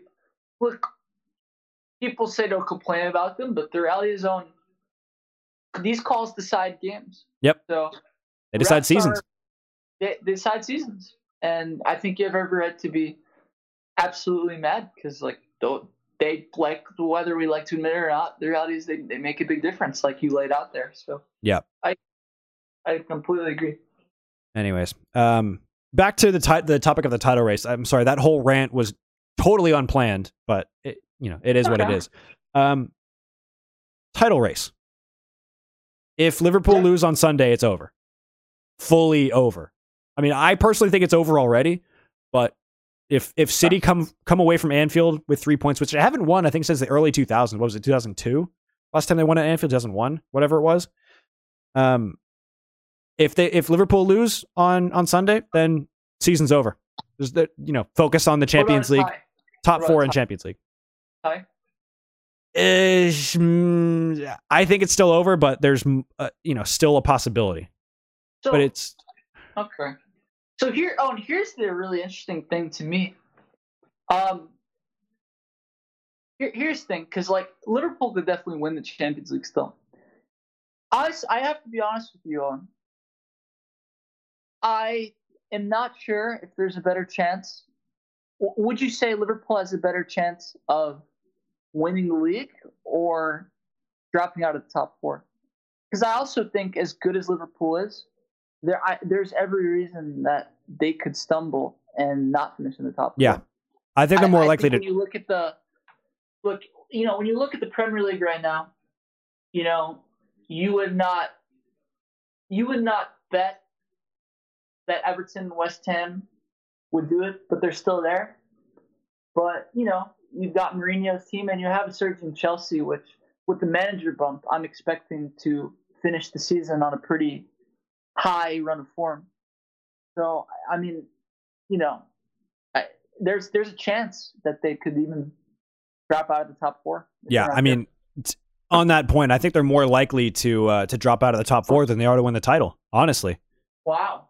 Because just you know, yes, the result against Tottenham and the result against West Ham, they were both, you know, really good, especially what the the form had been before that. But against against Brighton and against Burnley at home, I mean, yes, they were missing Alisson and Mane uh, on um, yeah. yesterday's game, but it just there's there've been a lot more of those performances where you feel like the team is just slow and fatigued and it, Pep Lijnders, the um, the assistant coach, Klopp's uh, number two, he says this a lot uh, when he does press conferences. Sometimes he says, uh, "Intensity is our identity." I have not seen the same Liverpool intensity at home consistently, especially against the top, the bottom, uh, the bottom half of the table. Um, and it's wow. it's one of those things that it's worrying because those are games you have to win if you are champions, if you have aspirations to defend your title, and you know just to be in the top four. Period. You have to win those games and maybe nick a point or two away from home against uh, against the the big guys, the big boys, and you know try to get three points at home against them as well. It, it's one of those things that you know it, it just does not look good enough this year.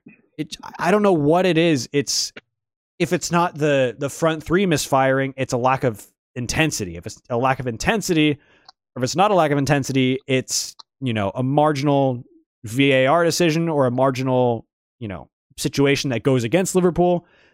It sometimes you need luck to win championships, and Liverpool's luck has I think completely run out this year. And you know, to be fair, the last two seasons have Liverpool has had so much good fortune.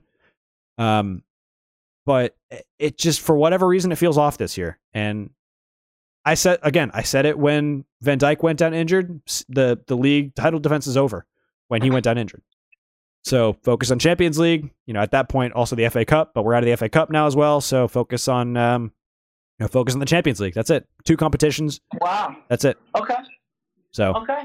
Yeah, that's um, that that I I agree with what you said on. I, yeah. I, um, it's the signs right now are not great.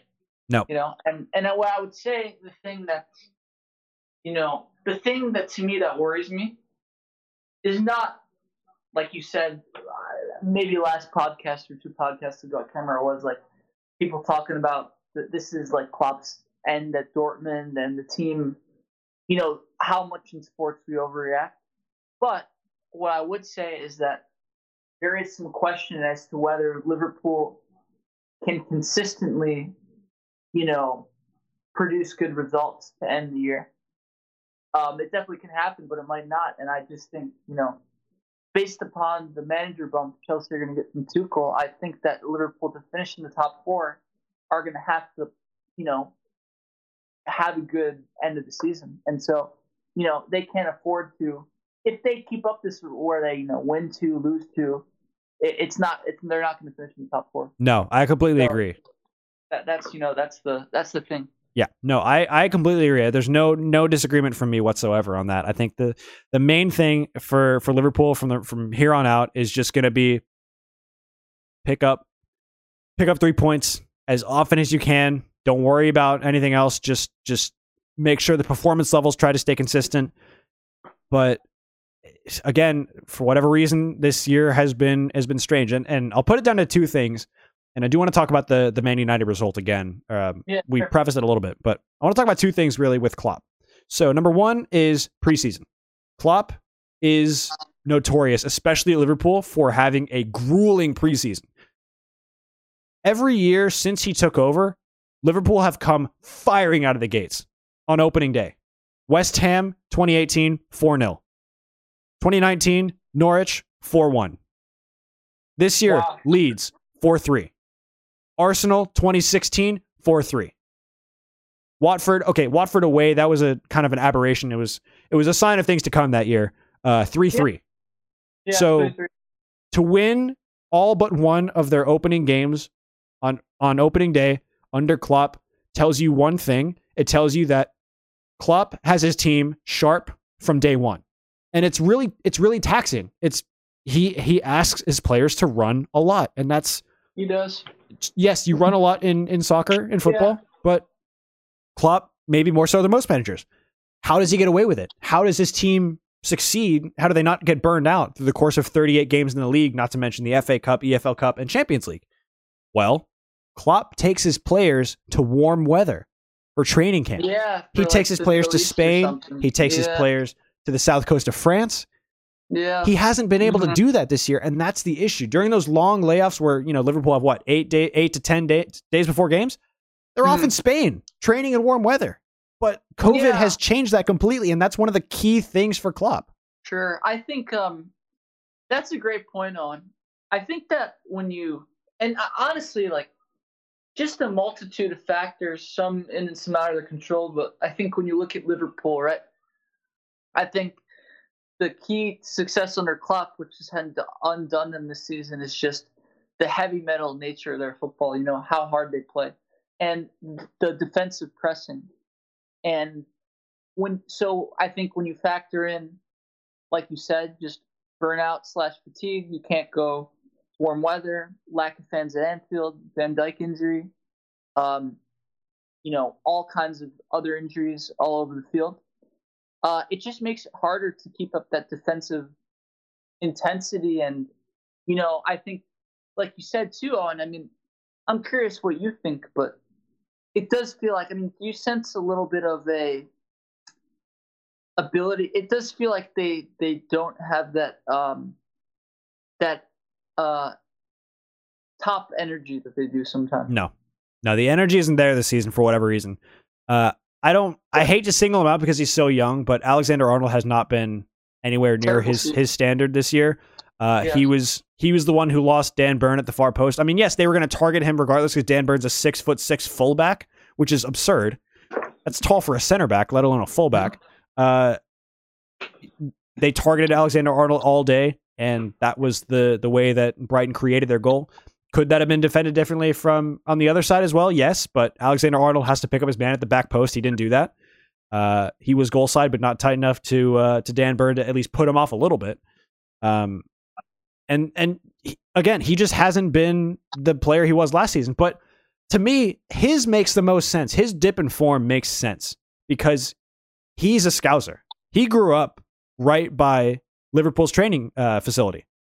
He grew up hoping to follow in the footsteps of Stevie G. And he, you know, he's on that trajectory right now. I think eventually he'll be captain uh, if he doesn't, you know, leave the club. Yeah. And yeah, no, he definitely. And will. to me, you know, that that can have a, such an emotional toll on you that you know to to go and do it again is incredibly tough when you consider all the circumstances, the things you've gotten used to under your current manager. You know, I would cut him a bit of slack, but again, he just, you know, he's one of those players who just hasn't been hasn't been the player that he has, uh, you know, kind of that we've come to come to know uh, in in England. Yeah, um, for sure. It's a really, like you said, it's kind of you'd expect it more, but it's a it's a troubling sign, and um, you know, I think there's always been some questions about Alexander Arnold's defensive issues. Yeah. So that part of it is, you know, not as surprising. I mean, sometimes when he gives the ball away, that's a little bit surprising. Yeah. But um, but yeah, I mean, for Liverpool to reach their best, he has to definitely get back to a better level. So that that's definitely something to watch for the for the club. Yep. Yeah, but you know, I, used to be super excited about watching Liverpool over the last few seasons because it's like we're gonna, you know, the team's to play some heavy metal football. We're to have a good performance against a big club. Uh, we're to take care of the uh, the smaller clubs at home, and you know we're to con- we're to compete for the title. This year, it's it's been more of a drag than anything. Um, I mean, I'm still to watch. I'm still a, you know I'm Liverpool ride or die, but just hasn't been the same this year. And you know I I I believe that they're to get back to their very best next year with a full preseason. I mean, you know, assuming the pandemic is under control and the Euros don't completely tax everybody. I hope first and foremost, I hope the Netherlands don't rush Van Dijk back, or they they don't they don't tell Van Dijk to accelerate his recovery and end up yeah. hurting his ACL even further. That would be unfortunate because the Euros are this summer because of COVID. Um, but you know, in a, in a world where Klopp is able to take his team on a full preseason, I have no no doubts in my mind whatsoever that they're going to get back to being their absolute best. Yeah, no doubt whatsoever. Okay. Yeah, I mean, I I I would agree. Uh, I would definitely agree with you. Um, I would say the the only concern that I do have is, you know, you do look at teams like I mean, there are lots of teams around the world that really exhibit these traits. But if you want to stick with the Premier League, I mean, I think Tottenham under Pochettino are a really good example where um, that heavy metal style of pressing they just never really were the same in the last couple years. You know, they were so high intensity, winning the ball up the field, and you just wonder like, do Liverpool have that I don't know what you call it, um, desire, lack of burnout, just the legs to just pick it up like where they were, like from that side. Because I've talked about the injuries are tough, and without Van Dijk in the team, you got to kind of drop off a little bit, and it hurts your ability to press. But you know, they're just no matter how you slice it, if they can't play a high line and win the ball high up the field, they're just not the same team. No. So that's my question: is like they'll always be a very good team, but to be a great team, they got to rediscover that energy. No, totally agreed. Totally agreed. I that's that's the one thing that's missing this year, and I hope you know every part of me hopes it comes back sooner rather than later. Wow. Um, Okay. last last note on Liverpool before we go on to um, before we go on to uh, the rest of the results and then golf. Yeah. For it's it's just for me it's one of those things where the the comparison to Pochettino it, it makes sense and and his his teams at Spurs they they make sense. Um, I would just argue that Liverpool is is different because the squad is better. The squad is Yeah. deeper Absolutely. and the manager has actually been successful before. Pochettino didn't win a tr- he, he didn't win the league with Sociedad before going to uh, going Sure. to Tottenham. Mhm. Uh, Klopp won back to back Bundesligas over Bayern Munich. Not just any club, but one of the most efficiently, monetarily, sou- like financially sound, and just consistently dominant teams in Bayern Munich. Klopp beat Mhm. them twice in back to back years. Yes, there was a drop off in his last season, but you know, that's not just down to one thing. That's a that's a host of other issues. That's Bayern. Lo- that's Dortmund not being able to keep their best players. Losing players like Götze on a free transfer, Lewandowski on a free transfer, uh, Reus never being healthy. It, it, it's a lot of it's a lot of different things. So Dortmund, you have to kind of look at separately from from the point that I'm making. You can't really put it's it's an apples to oranges comparison, in my personal opinion, in this case. Yeah, I agree. I agree. It, that's a pretty good, you know. So I- I so agree. yeah. So back on the point. I, I get the comparison to Pochettino, and that is that is a valid concern, and it's one that I'm definitely going to have in the back of my head over the next uh, you know season and a half or so. But realistically, I think Klopp has shown that he can adapt his team a little bit. He can he's he's not as stubborn as he was when he came into the league. That kind of learned to be a little less intense through You're parts of Yeah. through parts of Yeah. games, but then all of a sudden, towards the end of it, the team picks up intensity for 20 minutes, and 20 minutes they score four Yeah. goals.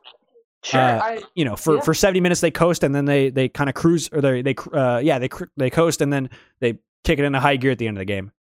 Yeah, I I would agree with you, and I think um, they absolutely will have the ability to kick it in the higher at the end of the games, and they can absolutely like he's already you can see now he's trying to tweak the systems and the and the players a little bit. So I have no doubt. I think going into next season, I think you're going to see a Klopp that's very adaptable and kind of has a really good grasp of this and is going to make some tweaks. Yeah. potentially for Uh, sure. What? Sorry, one other thing. I, I don't keep meaning to add to this, but there's these these thoughts on m- my team just keep coming up. Um, a full squad at Liverpool next season, given the you know, assuming that say okay, only say Wijnaldum leaves and there's only one less player, and everyone else is the same. You're looking at a defensive unit of Van Dijk, Joel Matip, Joe Gomez, uh, Ozan Kabak, Ben Davies, and Fabinho and Henderson if necessary, and then Rhys Williams and Nat Phillips. So that's Yeah. nine potential center backs right there. Yeah, That on paper is a lot more. It helps you sleep a lot better if you're a Liverpool fan than Gomez, Matip, and Van Dijk. All of whom are injured. Fabinho's hurt too. Let's go over the injuries for Liverpool really quickly for for the Brighton game. I- It's not excusing them; they didn't show up. It, it's it's not an excuse, but no Diogo Jota, no Van Dijk and Gomez and Matip, obviously. No Alisson, no Mane. That's that's a pretty sizable and talented uh, group of players that are all missing. And when you take that out of a team, those are those are some leaders too. I mean, Van Dijk Yeah. isn't exactly just you know another another guy on the team who's happens to be a good defender. He's one of the vocal leaders of this team. He's the guy barking at everyone from the back. Be like, let's you know, guys, organize. What the hell are you doing? Oh, do you? Can I bring up something that I think is interesting? Do Yeah. you remember? Um, so to your point about all the injuries, because they've had all over the squad, but in terms of center back, do you remember we did a podcast and it was kind of early on, and I was saying Liverpool should have bought a, and I don't know if there. I was saying, remember, I, I was saying they should have bought a fourth center back. Yeah. And you were saying, oh well, you know, the the club's finances were like that, and maybe there's not any reaction. But I was like, you know, well, you could use one. Oh, I mean, I it was by chance, but I did I do look pretty good when I said that. No, it, it does look good, and I will give you that. You you do did have the benefit. I mean, you know, hindsight's twenty twenty, but I'll, you did you did make that call first. What I would say is that how Yeah. many times do you have all three senior center backs have season ending injuries? Yeah. You know, um, how how rare is that? I mean, I, I'd be curious what the odds are well, because I'm sure if you bet on it and it happened, you make a fortune. But yeah, no, I mean all three. That's something, but two is possible. I mean, Yeah, you know, two is possible, but all three at this point. because let like let's be real, right? I mean, uh, Matip's always had injuries, and Yeah. Gomez has had his injuries too, and so Mhm. Van Dijk was the one that you were surprised, but that can always happen. So Yeah. from that perspective, it's like maybe not as crazy as you think. Yeah, but then you add into the fact that both Fabinho and Henderson can play that role and play it pretty effectively. So Klopp's thinking is we have three senior center backs, two defensive midfielders or um, you know midfielders that can play in that position as cover, and then two young kids who we believe can be part of the future of the club, and Nat Phillips and Rhys Williams. So Klopp is not thinking we have three center backs. Klopp is thinking we have seven center backs. It just happens. It just so happens that of that Yeah. group, you know, not adding Kabak and and Davies, four of them are hurt. Um, I think it was. Um, but I and I also just want to mention, and you know, I, I know it's. I- don't want to sound, you know, ridiculous. Um, and because I understand this is extremely nitpicking and so easy to say when it happens, but. So remember, I think it was Southampton, right? When remember when they lost the game and, and Danny Ings kind of flicked the ball Yep, from the left yep. side. I think that one of the things about being a defender, man, and I just I know this from experience, is it's like you can have really good you can have really good moments as a defender, but it, it kills you when you have mistakes and Yep. you allow goals. Yep. Doesn't matter if you're sloppy on the passes. It doesn't matter if you're defending, you know, you let people kind of get in behind and you have to make a tackle or you know, you get up up a corner or they look threatening.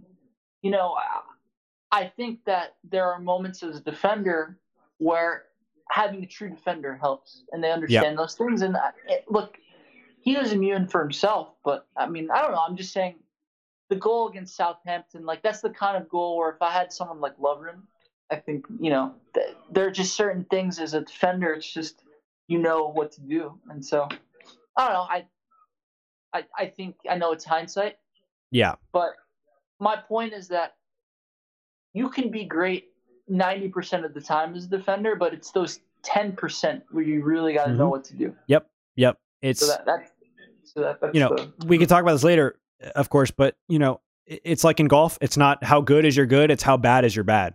I mean, yes, your Yeah. good needs to be up there with the best to be the best, but it's minimizing the bad. That's what Yeah. separates you know good from great from world class. yeah. So, you know, again, it's a benefit of hindsight, but you know, I think next year, realistically speaking, uh, you know, holding, you know, knock on wood, obviously, and you know, wrapping the new center backs in bubble wrap over the summer. Um, Klopp will have a good a good group of defenders to work with next season. I wouldn't be surprised if they went out in the summer and got someone. Um, I think Kabak is probably going to end up staying. Uh, I think Klopp has heard enough about him, and I think he's seen enough to know that this is someone that they want to they want to sign permanently. And I think his performances may not be great out of the gate because he's they're going to be rushed into action. Don't make no mistake. Davies and Kabak are going to be rushed in. They may not say it, but one of them is going to start against Man City for sure, if not both. Kabak. I would imagine Kabak. Uh, Davies made the made the bench against uh, Brighton yesterday. He So- did. that's that's true. Okay. You know, Okay. I, I'd be surprised. But anyways, uh, I don't want to spend too much to- more time on this, but you know, Yep. the whole should he show uh, shouldn't he sign more center backs thing we talked about a few weeks ago. It makes sense, and the benefit of hindsight always helps. But you did make a really good point, and I, I do want to acknowledge that. No, thank you, man. Yeah, no, I just know, it, it, it's, I, I, it's, it's one of those things, though, and it's like, um, you know what it's like? It's like having a third string quarterback. It's like Mhm. having uh, a good, uh, you know, an emergency catcher, like Yep, a good yep. emergency catcher, right? It's just there are certain things you kind of take for granted when you look at the team sheet, but for me, like that, I'm being honest. Like at the time, it really stood out. Not because, look, you never really think that's a big deal, but it's just one of those things where it's just like as a precaution, teams usually have that. You know, I mean, Yeah. they usually have three quarterbacks on their roster. Yeah, and it's Yeah, I it's funny. There's it's there's like- al- sorry. There's also another example in baseball in 2013 with the Red Sox. They acquired three closers that year. Three three pitchers that would eventually be the closer. Oh, geez. Andrew Bailey didn't pan out. Joel Hanrahan, awful, got hurt. Andrew Bailey also got hurt, I think. Uh, and then Koji Uehara was one of the most dominant closers in the postseason and and throughout the season. So yes, it, it having having cover uh, more than you think you need is always helpful. I mean, it it never hurts. But the one thing also is between Kabak and Davies, Liverpool spent I think one and a half to two million pounds. yeah. I think it was a million up front total between two not of them. much at all. So that's that's what I think is is the the the stumbling block for for Liverpool right now is is John Henry and FSG deciding that it's you know it's not in the club's best interest to to you know be Manchester City and and drop a lot of money because you know John Henry has the money. Let's let's make no mistake. It's not Yeah. because he's broke. He has money. It's And I- just the you know it's being stingy with it. They're in a tough situation though, right? Because it's it's like one of those things where it's like, you're right, they have the money, but the thing is, like you said, they have so many center backs, and if you're Liverpool, you're thinking, we don't need to buy more because next season we're going to promote some of these other, you know, young guys Yeah. or get, get our players back from injury. But Exactly. at the same time, you're looking at it and you're like, well, we're going to lose a lot of money if we don't make the Champions League. Yep. So it's like it's like you're it's like a double edged sword. It right? is very much so. So yeah, for sure. Yeah. For sure. I do want to mention the other. We do want to talk about the other Premier League results before we talk about golf. There's an interesting little bit on the distance Yeah. report and uh, rules uh, issues, if you will. Um, Yeah. Manchester United. We talked about this earlier, beating Southampton nine 0 um, Yeah. Two things happened, very Manchester United like. One, they got a penalty. Two, Dan James scored in uh, garbage time. Uh, it, it's it's harsh on Southampton. They had nine men at one point. Um, yeah. Bednarek's red card got rescinded or got uh, successfully overturned, so he'll be Annoying. available for the next game. Um, not, I. Who would have thought that, you know, a manager that that we talk about so highly in in Hasenhüttl, the job he's done at Southampton, Yeah. back to back seasons they've lost nine nine nil. I don't get it. I just don't It's it's it. bizarre, but they're two still. teams. So uh, Yeah. yeah. I, At one point we were I- talking about I- them. Oh, sorry. Go ahead. no, no, no. I just I like I said I, I don't get it. I just don't understand. No, I don't I don't have an answer for it. Yeah, and who would have thought we were talking about Southampton as being a fringe contender for the top four and a contender for y- the Europa League spots, but now we're talking about uh, can they stay in the league? I mean, look, let's be honest. It's one game, are- sure. Yeah, I mean, honestly, they they were right there around top four or five until recently. I mean, I wouldn't say that a Europa League spot is still out of the question. Yeah, Um, I mean sure. it's it's one result. It's not going to make or break your season at this point. Um, but it, it does hurt. It bruises your ego a lot. And so the players turning up to training the next day, that do they just kind of look at each other and go, "Well, uh, that happened," or "That didn't Yeah. happen." Yeah, I mean, it's uh, I I don't know how it happens. I don't know how you. But then again, remember, I mean, Liverpool lost seven two, right? So, Yeah, that's it- true. I guess on those days, a confluence of factors can make it, you know, it just get out of hand, right? Yeah, and United lost what six to one. Uh, yeah, yeah, uh, that's right against uh, uh against Tottenham. uh, Tottenham, yeah, Yep. at home. Mhm. So sure. you know, it's yeah, no, that that's um, yeah, it's it's equally shock, e- very very shocking. Yeah. I, I would say. I, I think a lot of people were saying that without fans in the stadium, defending would be a lot harder because it you know the fans kind of give you that extra adrenaline, that that energy boost. Maybe And I, th- I think it's a lot harder this year for teams to defend for whatever reason. that's that's you know that's very possible. That, Uh, that's it- it might- possible. It might just be extrapolating on on a thought, but uh, you know, just It's- something something to keep in mind. No, definitely. I think. Oh, I think, I, like, yeah, I think no fans has a really big impact, like you said, from a defensive standpoint. You having that, like, it's so much easier also to score. I think when you have no fans, just you don't have the pressure of finishing. Yeah. dude. I think about. I mean, we didn't even mention this, but I mean, could it just be as simple as no fans at Anfield? Could that literally be the simplest answer? Honestly, that could be a, that could be if, you that could really, be it. if you really look at it, I mean, the key to Liverpool's success was obviously, I mean, just winning basically every game at Anfield. So Mhm. I mean, Yep. that that you know, That's a that big part be of it. No, no doubt. You know, like, and when you think about it too, right? It's not just the win. You know, some draws as well. So you know, Exactly. Exactly. Yep. Um, Tottenham nil, Chelsea won. This was uh, earlier today. Uh, Willie, your thoughts on on Chelsea under Thomas Tuchel? It's only been three games, but yeah, well, what have you seen? Uh, what have you liked? What have you not liked? Yeah. Um. Well, I uh, like the fact. I look. The proof is always is always going to come next year. I had no doubt when he came in, you're going to get a manager bump. So I'm not surprised at all by what Chelsea's doing, and I would not anticipate them really slowing down much anymore. I would say the system change. I kind of like. Look, a lot of teams generally do well when they play back threes, honestly, and I think for a team like Chelsea, uh, yeah. So I think with Chelsea, I was never surprised that they were going to do well. I thought they were going to get a manager bump. I thought the players were going to work harder. Players were new players were going to be given a chance, and I have no doubt that Chelsea's going to finish the season on a great run of form. Um, all the proof's going to come in next season, and I am. I think one thing that does encourage me, like I said, is the system change. In general, I am a, a fan of back three. And I just think from a Chelsea perspective, the defense has gotten so much better. But at the end of the day, um, Chelsea had too much defensive issues to ever really feel comfortable.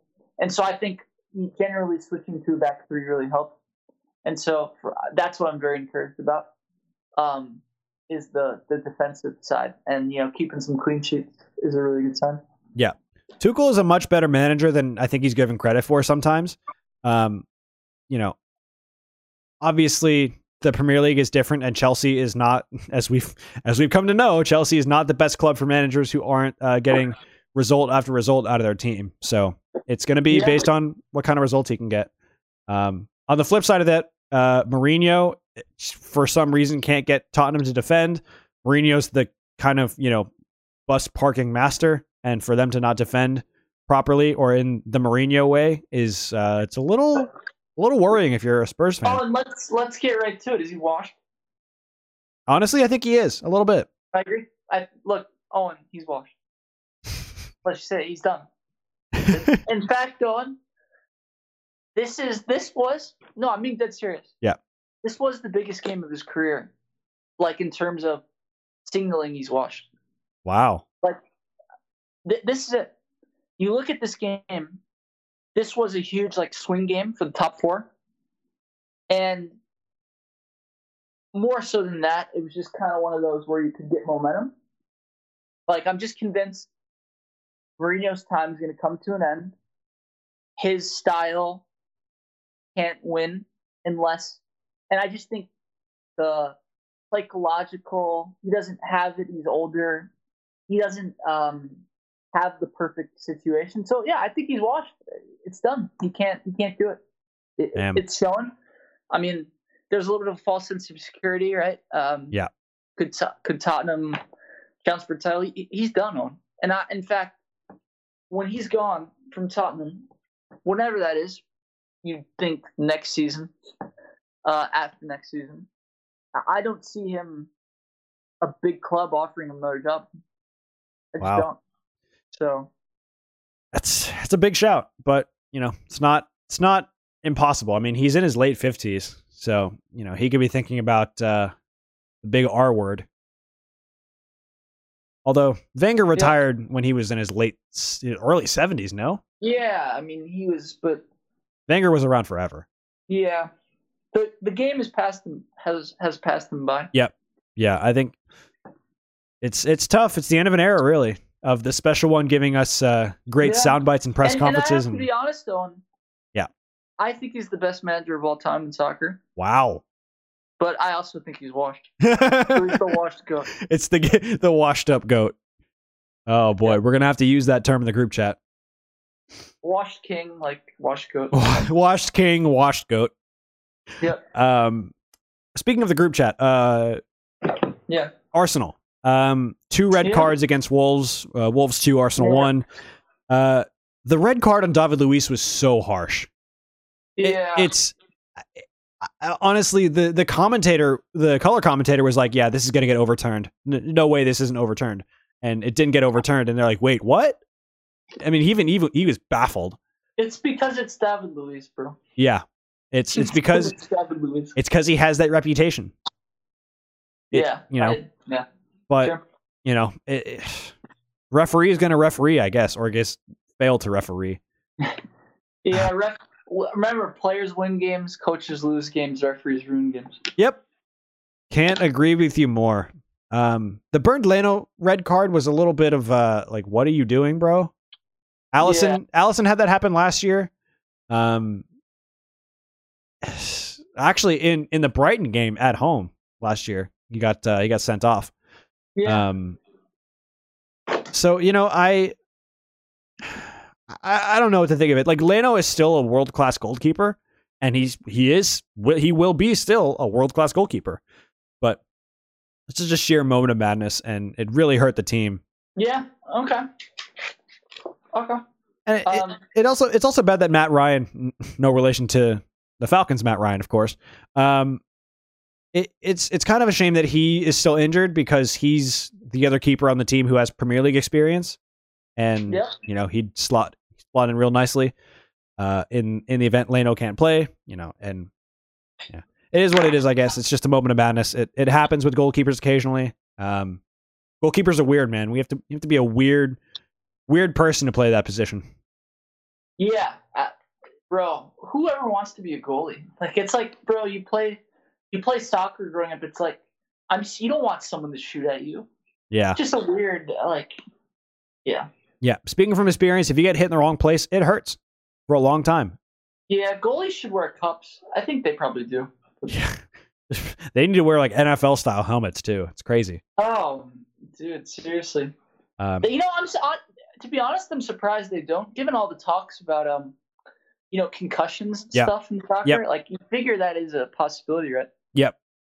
Yeah, as someone who I like, I thought I had a concussion once because I was I was playing goalkeeper in intramural, and I, I took a I took a ball to the face that came off the post, so I didn't you know I didn't see it coming, literally, and it knocked the contact out of my eye. Um, and I thought for a second I was concussed, but uh, thankfully it wasn't. Um, you know, just oh wow, you you're okay. yeah, I was okay. No, no problems. It took me a minute to get up, but you know, it is what it is. I'm fine. I think mostly. I'm glad. No, I'm, Yeah. I'm, I'm glad, bro. It was a scary moment for for a minute. I was like, "Oh, my head kind of hurts," but it was all good. Okay. I'm Uh, glad you're okay, bro. yeah. So thanks, bro. I appreciate that. It was a while ago. It was uh, it was a good two years ago, more than two years ago. Hmm. Wow. Yeah. Damn. Okay.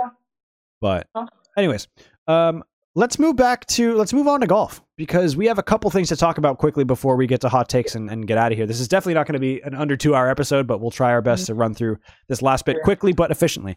Uh, we had a, a bit of an incident, Willie, at the weekend um, with the Farmers Insurance Yeah. Open. Um, so do you Uh, want to you want to walk our, our listeners what through what happened? Yeah, and then I'll give you the floor Yep. to uh, talk about what you think. You Sure. have a great but yeah. So um, Patrick Reed um, hit a shot. I believe it was a second shot, or Yep. was it a tee shot? It was yeah, a second shot, yeah. He shakes a second shot in the left rough, and um, he goes over, and he he claimed his ball was embedded, but um, and he said in his own words, he said balls that bounce uh, have was something like almost no, ch- basically no chance, zero chance of of being embedded, and he searched for it and and took relief himself. Um, but it turns out the ball was not embedded, and he also, I should say, he also um, he didn't hold the ball like a lot of players. They hold the ball very clearly up, so he held it very down low. So there's the, the chance that he was kind of wiping debris off the ball.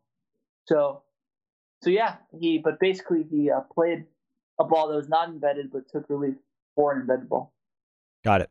Uh, and what was the other incident? Because there, there was one with Rory McIlroy as well. Yeah. So uh, Rory McIlroy, uh, he he hit the ball. I believe it was on a second shot into the right rough on the 15th hole, and um, the ball was embedded. But uh, s- similar to Patrick Reed, he um, he took relief uh, without calling in. Uh, unlike Patrick Reed, actually, um, mm-hmm. he took relief without calling the rules official, and so there was a big controversy as to he never even called the rules official. Like, did he do the same thing as Patrick Reed? But it turns out his ball was embedded, and a volunteer stepped on his ball, and so that's how the ball bounced, was embedded in the ground. Got it. Yeah, I think you put it you put it very well. And so here's the here's the comment that I'll give on this uh, on this situation. So with Rory, um, like you said, a volunteer stepped on his ball, and under the rules of the game, if it's embedded, you're allowed to take relief. Uh, Rory determined that the ball is embedded. He removed it from the spot. He marked it, took a drop uh, within a, one club length of the spot where it was embedded, and continued to play on as normal. His playing competitors were okay with it. Everything was, you know, everything was all good. With Patrick Reed, so you can obviously look up video of this if you're interested. Just look up Patrick Reed Farmers Insurance Open. What happens is Patrick Reed goes over and he asks the volunteer who saw his ball, did it bounce? And I believe she said no. Or she's, or she, regardless what she said. So he goes and finds his ball and he removes it from the spot because he believes it to be embedded. And rather than putting it back and calling over a rules official, he removes it and kind of, you know, looks to determine whether or not the ground, uh, the surface of the ground was uh, broken whether he not he broke the plane of the ground. Yeah. And he continually kind of messed around with where his ball was in the first place.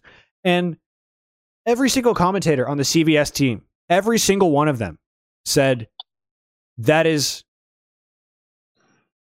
by the letter what you're supposed to do, how he did it is very wrong. So, what you are supposed to do in that scenario, and I want to make this abundantly clear to those who don't follow golf, this is a completely arbitrary, it's a golf thing, it's weird. What you're supposed to do in that scenario is very simple. If you think your ball's embedded, but you're not sure and you want to call over a rules official, you put the ball back immediately. You don't touch where it was, you don't do anything. You put the ball back as you found it, and you call someone over. You let the rules official determine whether or not it was actually embedded. If you're not sure, maybe he calls over a playing competitor, have them take a look at it too. That's that's the issue. And the other issue is Patrick Reed has a he has a reputation on tour for adjusting his lie, if you will. Um, Peter Kostis on the No Laying Up podcast, uh, I think it was earlier this year, he talked about how when he was with CBS and he was on the course um, doing play by play, he saw Patrick Reed no less than six times change his lie. That goes against the primary rule of golf, which is you wow. have to play it as it lies. Yes, six times. Look up that interview. It's it's I think February 2020 with um it's Peter Kostis with No Laying Up. Really good podcast. Um, he said no less than six times. It happened at the Hero World Challenge in the Bahamas. It happened. Yeah. Uh, God, I don't even know where, but it, it, it has happened a fair few times to Patrick Reed in his career. He has that reputation, and that's why he's come under as much criticism as he has. He also didn't do it the right way, which is why the criticism is so warranted. Rory did it the right way. He went and believed it, it was embedded, and it turns out he was right. Rory is on he's like on the rules committee or something. He's he's one of the key players behind playing the game as it is intended to be played by the letter of the law. So, with Patrick Reed, he just did something completely wrong and he he he should know it. He should know better. But again, this is a case of Patrick Reed playing you know, playing dumb, if you will. And I don't think he's dumb. I don't. I think he knows exactly what he's doing, but it, it, he just refuses to to to follow proper protocol that other touring professionals would follow as well. Is there cheating on tour? I'm sure there is. People have meant yeah. professionals have mentioned, yeah, there's there's guys who who mess with their lie. There's guys who cheat a little bit.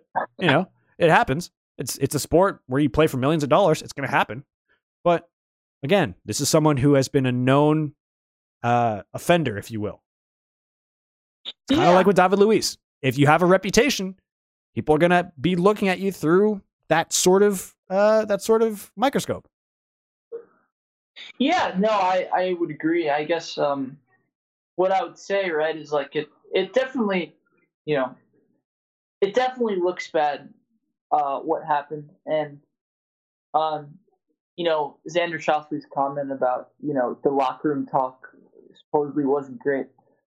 Um, it goes to show you that um, you know there's a lot of guys there. First, conscious would be to to play uh, you know, to call a rules official. That's like their first thing they do. He said most of the guys on tour would do that. What I would say in this case was, um, Patrick Reed definitely has a bad reputation. You say, Peter Kostis, it's true.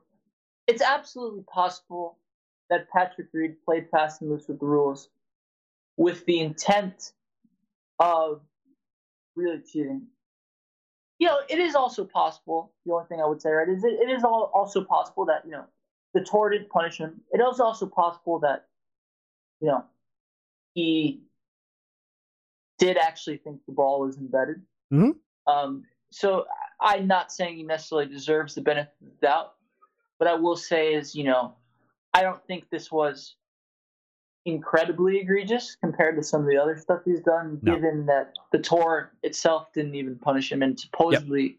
he took and that's where they were saying, you know, it's like there's a difference between what the tour rules are versus you going above and beyond to ensure the integrity of the game. It yep. was kind of somewhere exactly. in that grid, right? Exactly. So, you, you just hit the nail on the head there when when you're talking about going above and beyond. So golf is basically played, you know, without rules officials on, you know, the big stage. It's played through the honor system. It's it's a game of integrity. You keep your own score, you keep the score of your opponent, you basically are are self-refereeing. At the professional level, there's an increased scrutiny on you because you're playing for millions of dollars. There's mo- there's millions of people watching you, and there's going to be rules officials everywhere. So if there is something you are not sure about as a professional golfer, as a professional in any industry, you have a responsibility to make sure you are doing everything in your power to follow the letter of the law to not gain an unfair advantage. And yes, I get that the world doesn't work that way. I get that the world is unfair. But why it automatically makes this okay does not matter. It, it, it this is not okay.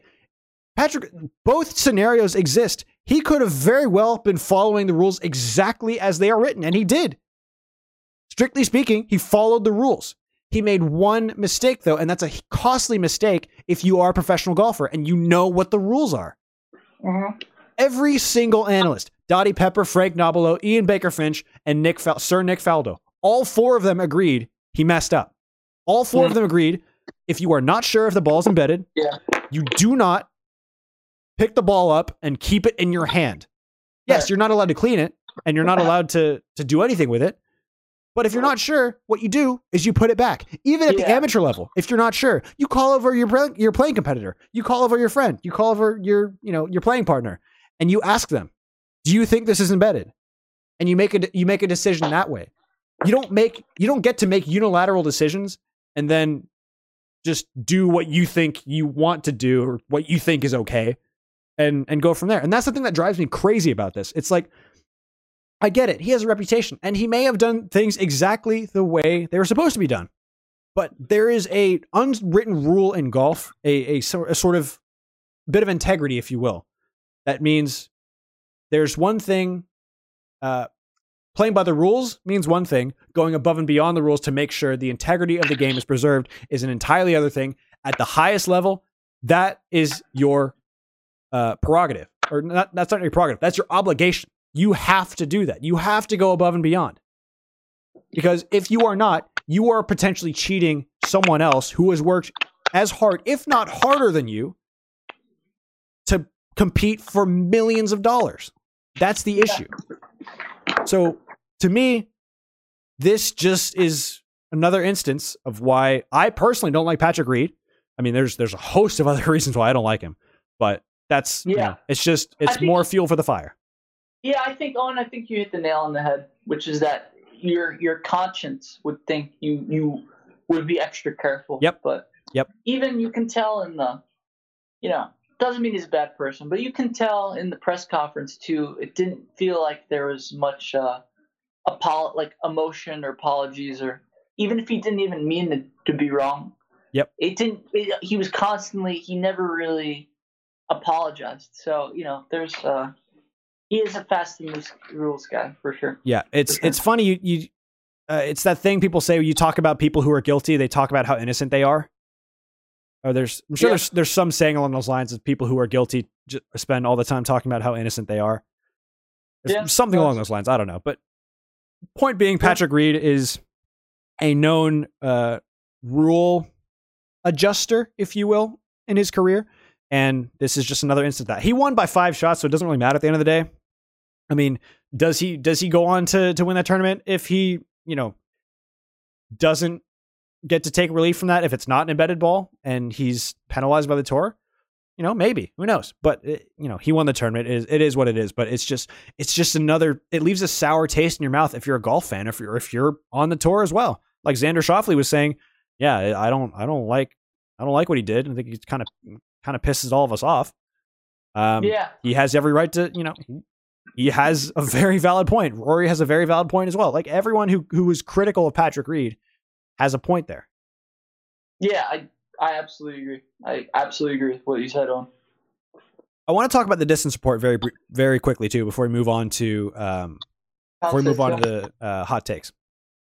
So, what was your initial reaction to the distance report?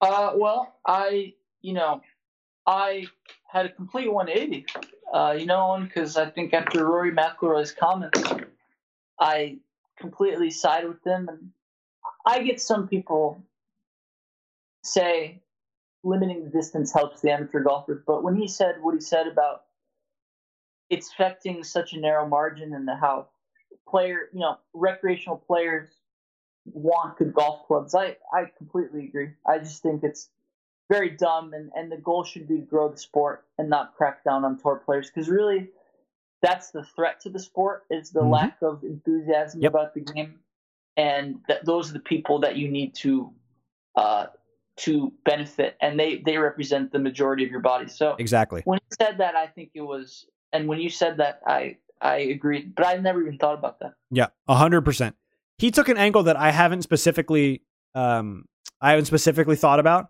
and that's mainly because the whole time that you and I have been talking about um, bifurcation, which is adjustment of the rules to compensate yeah. for the fact that the ball is, goes so far these days, it, it makes it, it it takes the the golf element out of the sport and makes it just a long drive contest. Um, he he brought up a really interesting point. And so for those who don't know, the distance report is a it was something that the USGA, the US governing body, and the R&A, the um, kind of international governing body, if you will, uh, mostly mostly England and Scotland. Uh, it's it was a report based uh, that looked at distances that golf balls are going these days, and they found that you know, hey, we maybe should limit the distance these balls are going. And Rory McIlroy, who's you know one of the most outspoken people uh, against you know limiting driving distance because he's he's one of the longest hitters on tour. Uh, he's his point is that we're wasting resources trying to figure out how to limit manufacturers because number one, manufacturers are so good at getting around any specific uh, requirements mm-hmm. by golf's governing mm-hmm. bodies, and number two, distance does not inherently mean success on tour. And I, I don't know how many people don't understand that at the USGA or the R&A, specifically at the USGA at the highest level. It doesn't make any sense. So yeah, let's let's look at the last two winners on, on tour. I know it's a small sample size. Last two winners on tour, right? Patrick Reed, yeah. Siwoo Kim. Can you tell me uh, where they stand in driving distance? Uh, they're below average. Exactly. Yeah. Two below average distance players on tour, one in back to back weeks. Who was in? Who was in? Um, in uh, Siwoo Kim's final pairing or final group? At A man uh, at the Amex. Oh, at the Amex. Um, One in particular. who was it? Sungjae Im? Nope. Uh, I don't know. It was one by the name of Tony Finau. Tony Oh. Finau is one of the longest hitters on He hits tour. bombs, yeah. He And hits the ball a- the Sambo. He hits the Yeah. ball a mile. Did he win that Yeah. week? No. You know why? Because Siwoo scored better. That's all there is to it. Until they make an 8,000 yard golf course, it's not going to matter. It's it's just not. And even so, there's there's ways to score on an 8,000 yard course if you're not a long hitter. It yes, Yeah. it helps, but it's not the entire game. And if you focus on that only at the highest level, you're going to lose so many people. Yeah. and golf no. has gotten so many more players through the pandemic, which is good for the sport. But ultimately, it's Yeah. again, like Rory said, it's a waste of resources. and and I'm no, totally on board.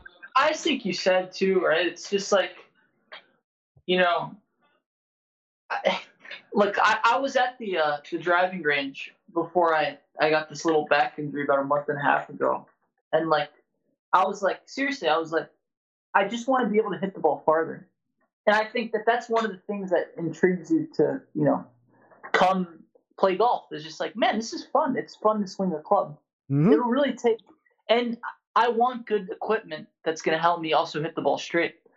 So i, I want that. I look i want i don't mind the rebound effect. I, I want to be able to hit the ball a little ways it's also going to speed the ball the game up because i Yep. can hit the ball a little bit farther it means i'll get through faster i i i absolutely agree with what you and and rory say which is that they're really looking at such a small fraction of of the of the population that plays golf and that's if you want to build on it, it's like that's not the way to do it. Exactly.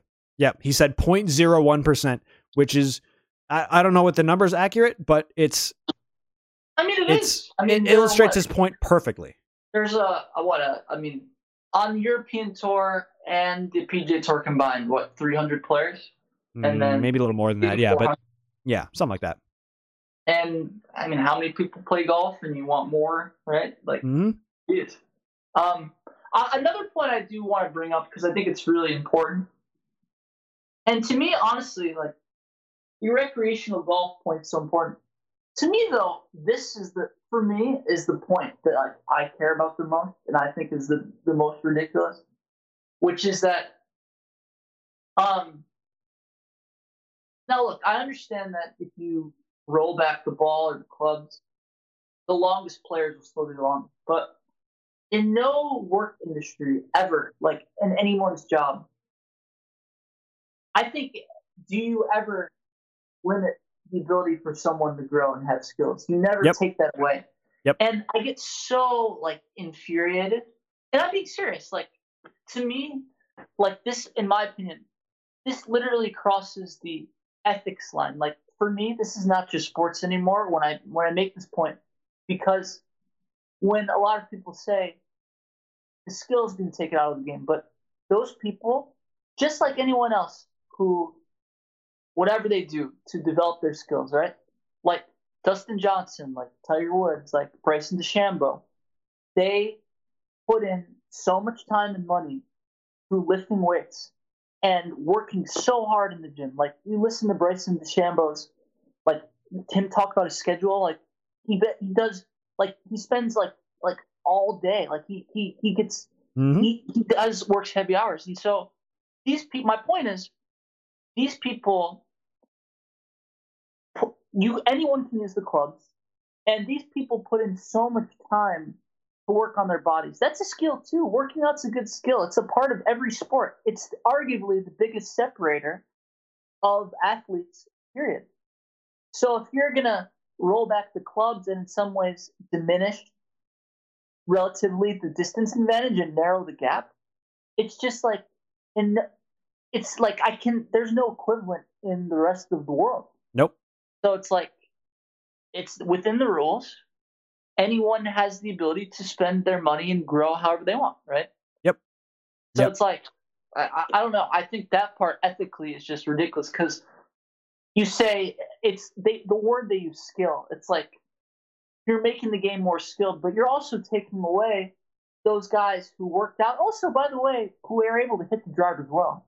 Yep. Like, let's take it out. It's a skill to swing the driver and develop club head speed. Mhm. Like that's a skill too. Yep. And Exactly. So it's like, you know, and it's yeah, and like you say, on it's like, look, Farmers Insurance Open, they made Torrey Pines tough. That was Yep. a really tough.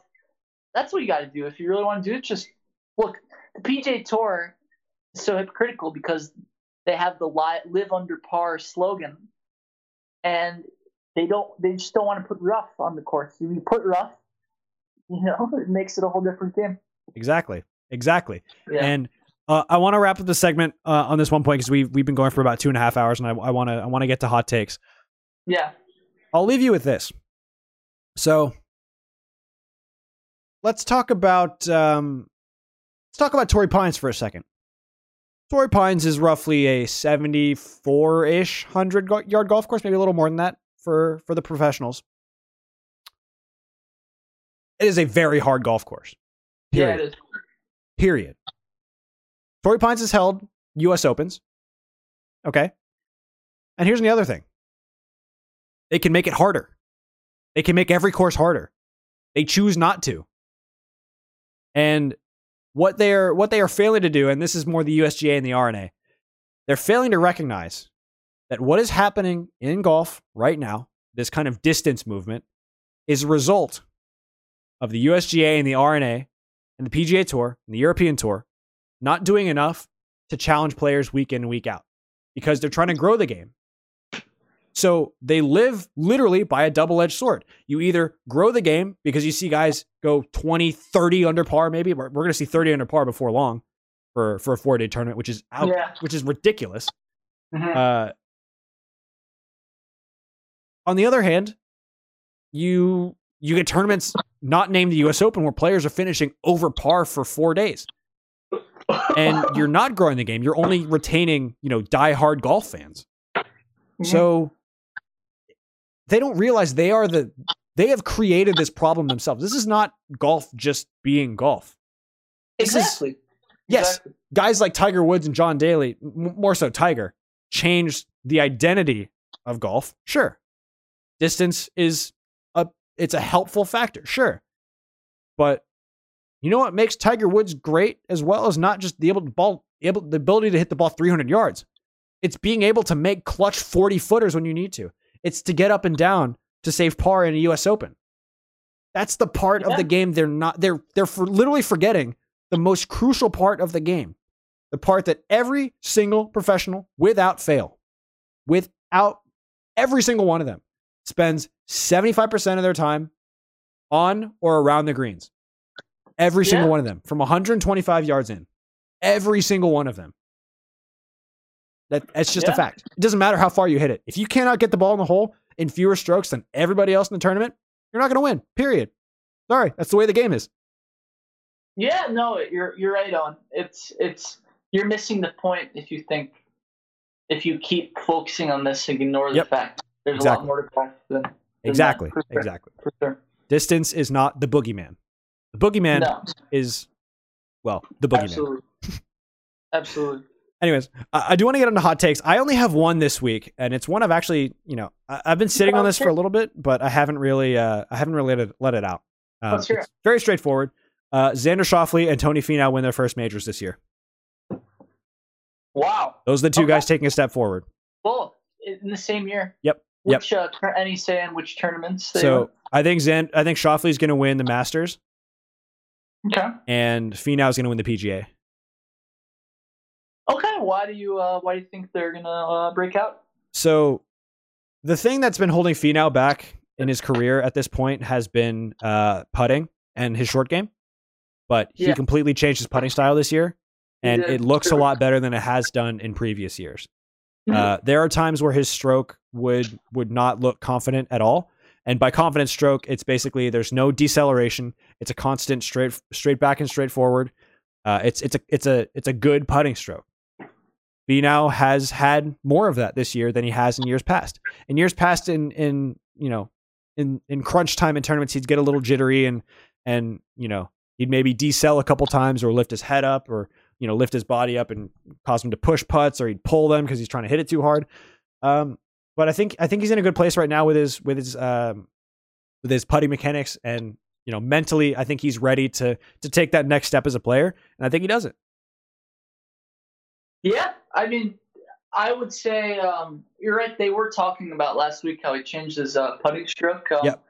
I mean, I would say definitely he has the ball striking, and if he can just make some clutch putts, he absolutely has the ability to. And you know, Schauffele is uh, at the majors does extremely well. He's Yep. always there, so that's that's definitely po- that's definitely possible. Definitely possible. I would say I would feel more confident in Schauffele than Finau, Yeah. but no, it's Yeah, and the thing with the thing with Schauffele is he's been knocking on the door. I think in the last two Masters. Uh, he has, I think, two top fives, if I'm not Yeah. mistaken, um, which is ridiculous. Yeah. And I mean, Finau literally is knocking on the door every tournament. Yeah, every single week it feels It's, like. uh, we could have a whole segment about that. It'd be interesting. Yeah. Um, there's interesting golf questions for sure. That, that's a great take on. I think. Um, I mean, it, will- although I'm sure Schauffele would love to win uh, at his home course, you know, uh, Yeah. the U.S. Open. So Yep, that's true. That's true. for sure, for sure. Uh, any more? Nope, that's all I got this week. All right. Oh, and I got two good ones, and I think the second one is the greatest hot take we've ever had in our Oh, show. oh, now that's a take in and of itself. All right, Take itself. what do you got for So us, the, Willie? fir- the first one is not this. I'm saving the best for last. Okay. All right, what do you got? The first one is actually a a very quick game. You can give me a yes or no. You can expand quickly if you want. Yeah. The segment is uh wa- is uh wash wash or dry. Is uh wash or dry. So, like, is someone is someone washed or are they not washed? Yes. Okay, got but it's called wash wash or dry. Wash or dry? Got it. So I'm going to give you five athletes. Yep. Across a few sports. Yep. And um, you're just going to tell me, and you can expand or not. Yep. And I'll I'll rebut. Okay. Yep. Number one, Joey Votto. Washed. I agree. Washed. Washed. Number two, Kristaps Porzingis. Dry. Washed. Wow. Um, number three, Andrew Benintendi. dry. Dry. He, he's got Benny Biceps has got some. He's got some juice in the tank. He's he's like twenty seven. He's, no, he's he's uh, yeah, he's he's twenty six. He's gonna turn twenty seven over, Yeah. over the summer. I know. There's. I mean, he really struggled. Like since Yeah. last like last year and a half, he has struggled. For Yeah, sure. but I mean, who who had a good season in uh, 2020 uh, for the Sox? But Besides, it's I mean, oh, and he was so bad last He- year. was- like so Yeah. bad. Like He was of the worst pretty bad. players in the league. he was pretty All bad. right, two more. Yeah. and we could do we could do a whole segment on stuff. We Um, should do more of this. for sure. Um, number okay. Uh, number four, Jordan Spieth, Dry. washed. Oof. All right, number five, uh, Gary Sanchez, Washed. dry. Oof. Wash or dry. It's a new segment here on Hot Takes Only. Yeah, we could say. Oof. All right, here's my last one. Okay. Yeah. So, and I'm not just saying this, Owen. I'm sorry about the jinx, but I'm not just saying this. I'm I actually like. So, it's going to be five for five, and it could be with the caveat it could be four for four depending on it. So, here, and I'm sorry about the jinx, but so here's my take on the Atlanta Braves. They're going to go five for five, maybe four for four, depending on how free agency takes out. So here's what I mean by four for four. We're talking about in line with. I told you I think they're going to win the World Series. I Yeah. honestly believe that. And if they're going to win the World Series, I think they're they're going to have a special year that requires a lot of individual special players happening at the same time. And so the Atlanta Braves, depending on how free agency will shake out, will set four or five um, individual accolade records this season. So the caveat being if Marcell Ozuna resigns. So if he resigns, they'll go five for five, not four for four, meaning five for five. So Ozuna, if he signs with the Braves, he will lead the MLB in home run. Okay. But regardless of whether he signs, I'm going to also say no matter what, these four things are going to happen. Okay. Okay. Yeah. Freddie Freeman is going to lead the league in batting average. So that's two. Marcell Ozuna will lead the league in home runs. Yeah. Freddie Freeman will lead the league in batting average. Mhm. Ronald Acuna will win an MVP. Ian Anderson will win Cy Young. And the Atlanta Braves will win the World Series. All Jesus, you are picking the Bravos to steamroll this year. I, I, and Owen, I'm just going to say this. I, I'm not picking them to 100 games. I think they'll win in the mid 90s, but I think they're going to be that good. And I think if they're going to be as good as I think, it's going to require them to be this good. And let me just say this, okay? Um, Ian Anderson, by uh, xERA, the advanced stat, was the second best pitcher last year. He has all the makings. Whether he can do it over a full season, he has all the makings of guy, obviously number one prospect, all the makings of that. It's definitely not a stretch to say Freeman and is going to win the league batting average, and Acuna could win MVP. Absolutely will. Um, and so, yeah, I think all five are going to happen at the same time in one season. Oof. I mean, so you're you're getting my hopes up because I, I like the sound of all of these, but again, hope is the single biggest killer if you root for any team that plays in the state of Georgia. This includes the University of Georgia. Well, Owen, let me ask you a question. Out of those five, rank from least to most likely to happen. Which of those do you feel? Um, Acuna one, Freeman two, okay. um, Anderson three, Ozuna four, World Series five. So you actually believe Ian Anderson can win a Cy? Yeah, I do. I, I really I do like what he I, like. I'm I'm with you. I, I I really like him as a pitcher. I, can he do it over a full season? We'll see. And he won't be the ace, which is great psychologically. It'll be Mike Soroka. You know, Yeah. if he's uh if he comes back from injury and, is able to be pitch. that could be an amazing, like, just one-two punch they ride out the whole season. And don't forget about Max Fried, who was the de facto ace all season. yeah, he'll be three in the. Will Fried be two or three in the rotation? Fried would probably be two. Okay. Anderson be Anderson be three. to start the season, they'll be three. By the end of the year, they'll enter. You know. Wow. Yeah, I mean, look, Anderson, dude, he has got uh, that curveball. He's uh, he like uh, I read um, and I mean, you can see it, you know, too, and you talk about it, but I think I read in an article that he had the lowest barrel rate of any any pitcher. Like he gets guys swing and miss a lot, Yeah. and to not, I mean, if they do, they're not usually they're not making very good contact. Yeah. He's got that filthy changeup too. And Yep. bottom just drops out of it. So he's a Oh, classic yeah. classic one two pitcher. Absolutely, got those those two big pitches. So yeah, no, Yeah. I think I think those things. Uh, yeah, I think I think those things will happen for sure. Well, I mean, it, it'd be fitting. It'd be a fitting way to honor uh, honor Hank Aaron by winning the World Series. It, it Um, would, um, and uh, Again, I just don't see it happening. and um, this I will is say this. I will say this, right? Yeah. I will, and it would be cool if any of these were right. I'm not only this. Mark my words. I because I'm did this, and I'm gonna stick with the pick. I have no capacity to change over the course of the season. So I already just named. I already named my Cy Young, my World Series champion, my uh, home run king, uh, and uh, my MVP. Wow. right there. Yep. And and uh, batting title. I I just named you all of them. Right there. Yep. I So- would say um So just just I'd just mark only- these mark these down somewhere. Keep it safe. oh and this will be one of the greatest takes if this if all five of these things happen. That'll be one of the single greatest takes a commentator has ever given. If if that happens, and I'll call it right now at 11:18 p.m. Uh, Pacific Standard Time on February 4th, 2021. If this happens, and I guarantee you it won't.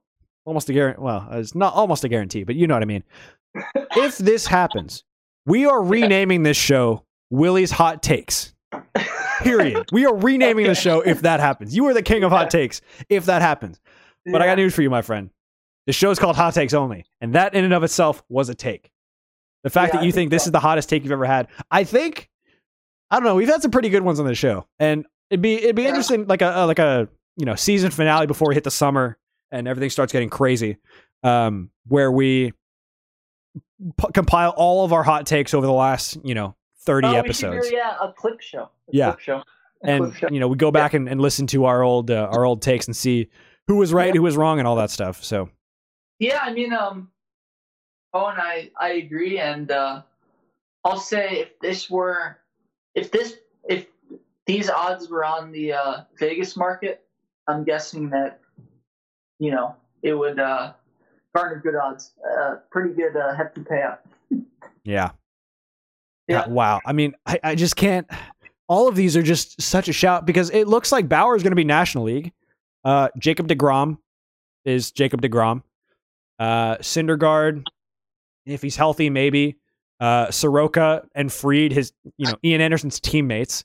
Walker Buehler is Walker Buehler. Uh, Darvish, Snell.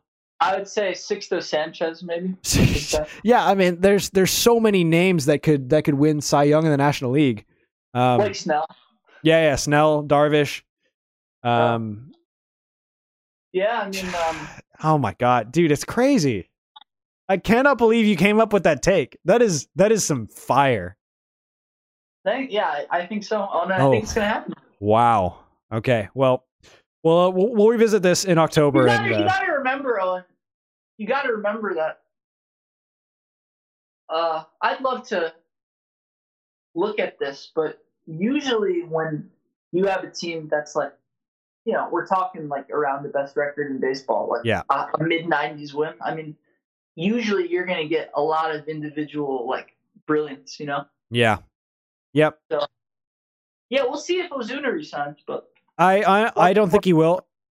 I don't think he. Yeah, I was reading before the show. I, I- I don't think he will, just based on on his other suitors. I think Toronto was in there, and I think if Toronto is interested, that's too attractive to not to pass on that. If they have a good enough offer for you, then that's an exciting, exciting uh, decision to make. If you're Ozuna, I loved him in Atlanta. He he tore the cover off the ball in 2020, but Yeah. Yeah. Knowing the Braves, they'll they'll take a flyer on another veteran power hitter, uh, give him a one year deal with incentives, and it's have a big AAV like an eighteen to twenty million dollars.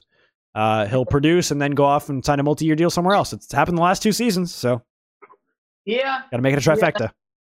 Are there any good veterans on the uh, market? Oof, we'd have to look at it. Um, I don't yeah, know. I don't even know if there's any free agent. I mean, Springer was like the only big bat on the market, I think. Yeah. Yeah. I And don't I mean, Lindor kind of, but the Braves are never going to trade for him. They traded too much to get Dansby Swanson. Yeah, sure. Yeah, they they they give a lot, but he he looks worth it. You know? Yeah. We'll see. He, last year was the really the first year he started to come good after uh, you know years of a couple years of of uh, you know promise but no real signs. Yeah, sure. But So. it you know he's definitely your franchise shortstop. Yes. He's he's Yep. he hasn't busted, so No, not as of yet. Anyways, he they they thought he might have, but he, he has not. Yeah. Wow, that is that is some way to end this show. That is maybe one of the most controversial takes you've ever had. Um, and you've had some you've had some good ones over the years. So Thank you, man. Uh, I I look forward to, to what you can come up with next week. Uh, we'll recap the Super Bowl. We'll talk about Premier League. We'll have an update on the title race. Premier uh, City will probably fully assert their dominance as uh, title winners this year. Um, we'll talk. Uh, you know, we'll, we'll we'll keep we'll keep an eye on baseball. See, keep an eye on the uh, on the trade market, on the free agent market, and see uh, see what happens in the next week or so. So, any final thoughts before you get out of here, Willie? Uh, yeah. Quick question: Yes Yep. or no? Bryce Harper washed? Yes, Okay. Yep. Bryce Harper I would washed. say I would say yes. Um, no, actually, wait, hold on. I kind of want to walk that back. I don't know. Ooh, ooh. You know what? Screw it. I'm gonna say yes for now. I'm gonna say yes for now and be wrong. I don't care. Think we should, bro. I think we should do seriously like a whole show based on like our players washed or not. And Yeah. I mean, we could literally talk it for like 30 minutes about Bryce Harper and his career. Seriously. Maybe Yeah, we'll like- have a, a special, uh, yeah, yeah. a special summer edition of Hot Takes only. Yeah, man, that'd be great. That'd be, we can revisit midway through the season and see how these things are looking. Yeah, we can probably do these as by like uh like TV seasons. So we'll have a season finale in uh in May with the Premier League uh finale, and we'll we'll pick it up in uh, in the fall with season one. We'll have some stuff over the summer, hopefully, to uh to hold you over, so you don't you don't miss us talking about sports for uh, a few months at a time. Yeah, Um, no, absolutely, bro. Absolutely.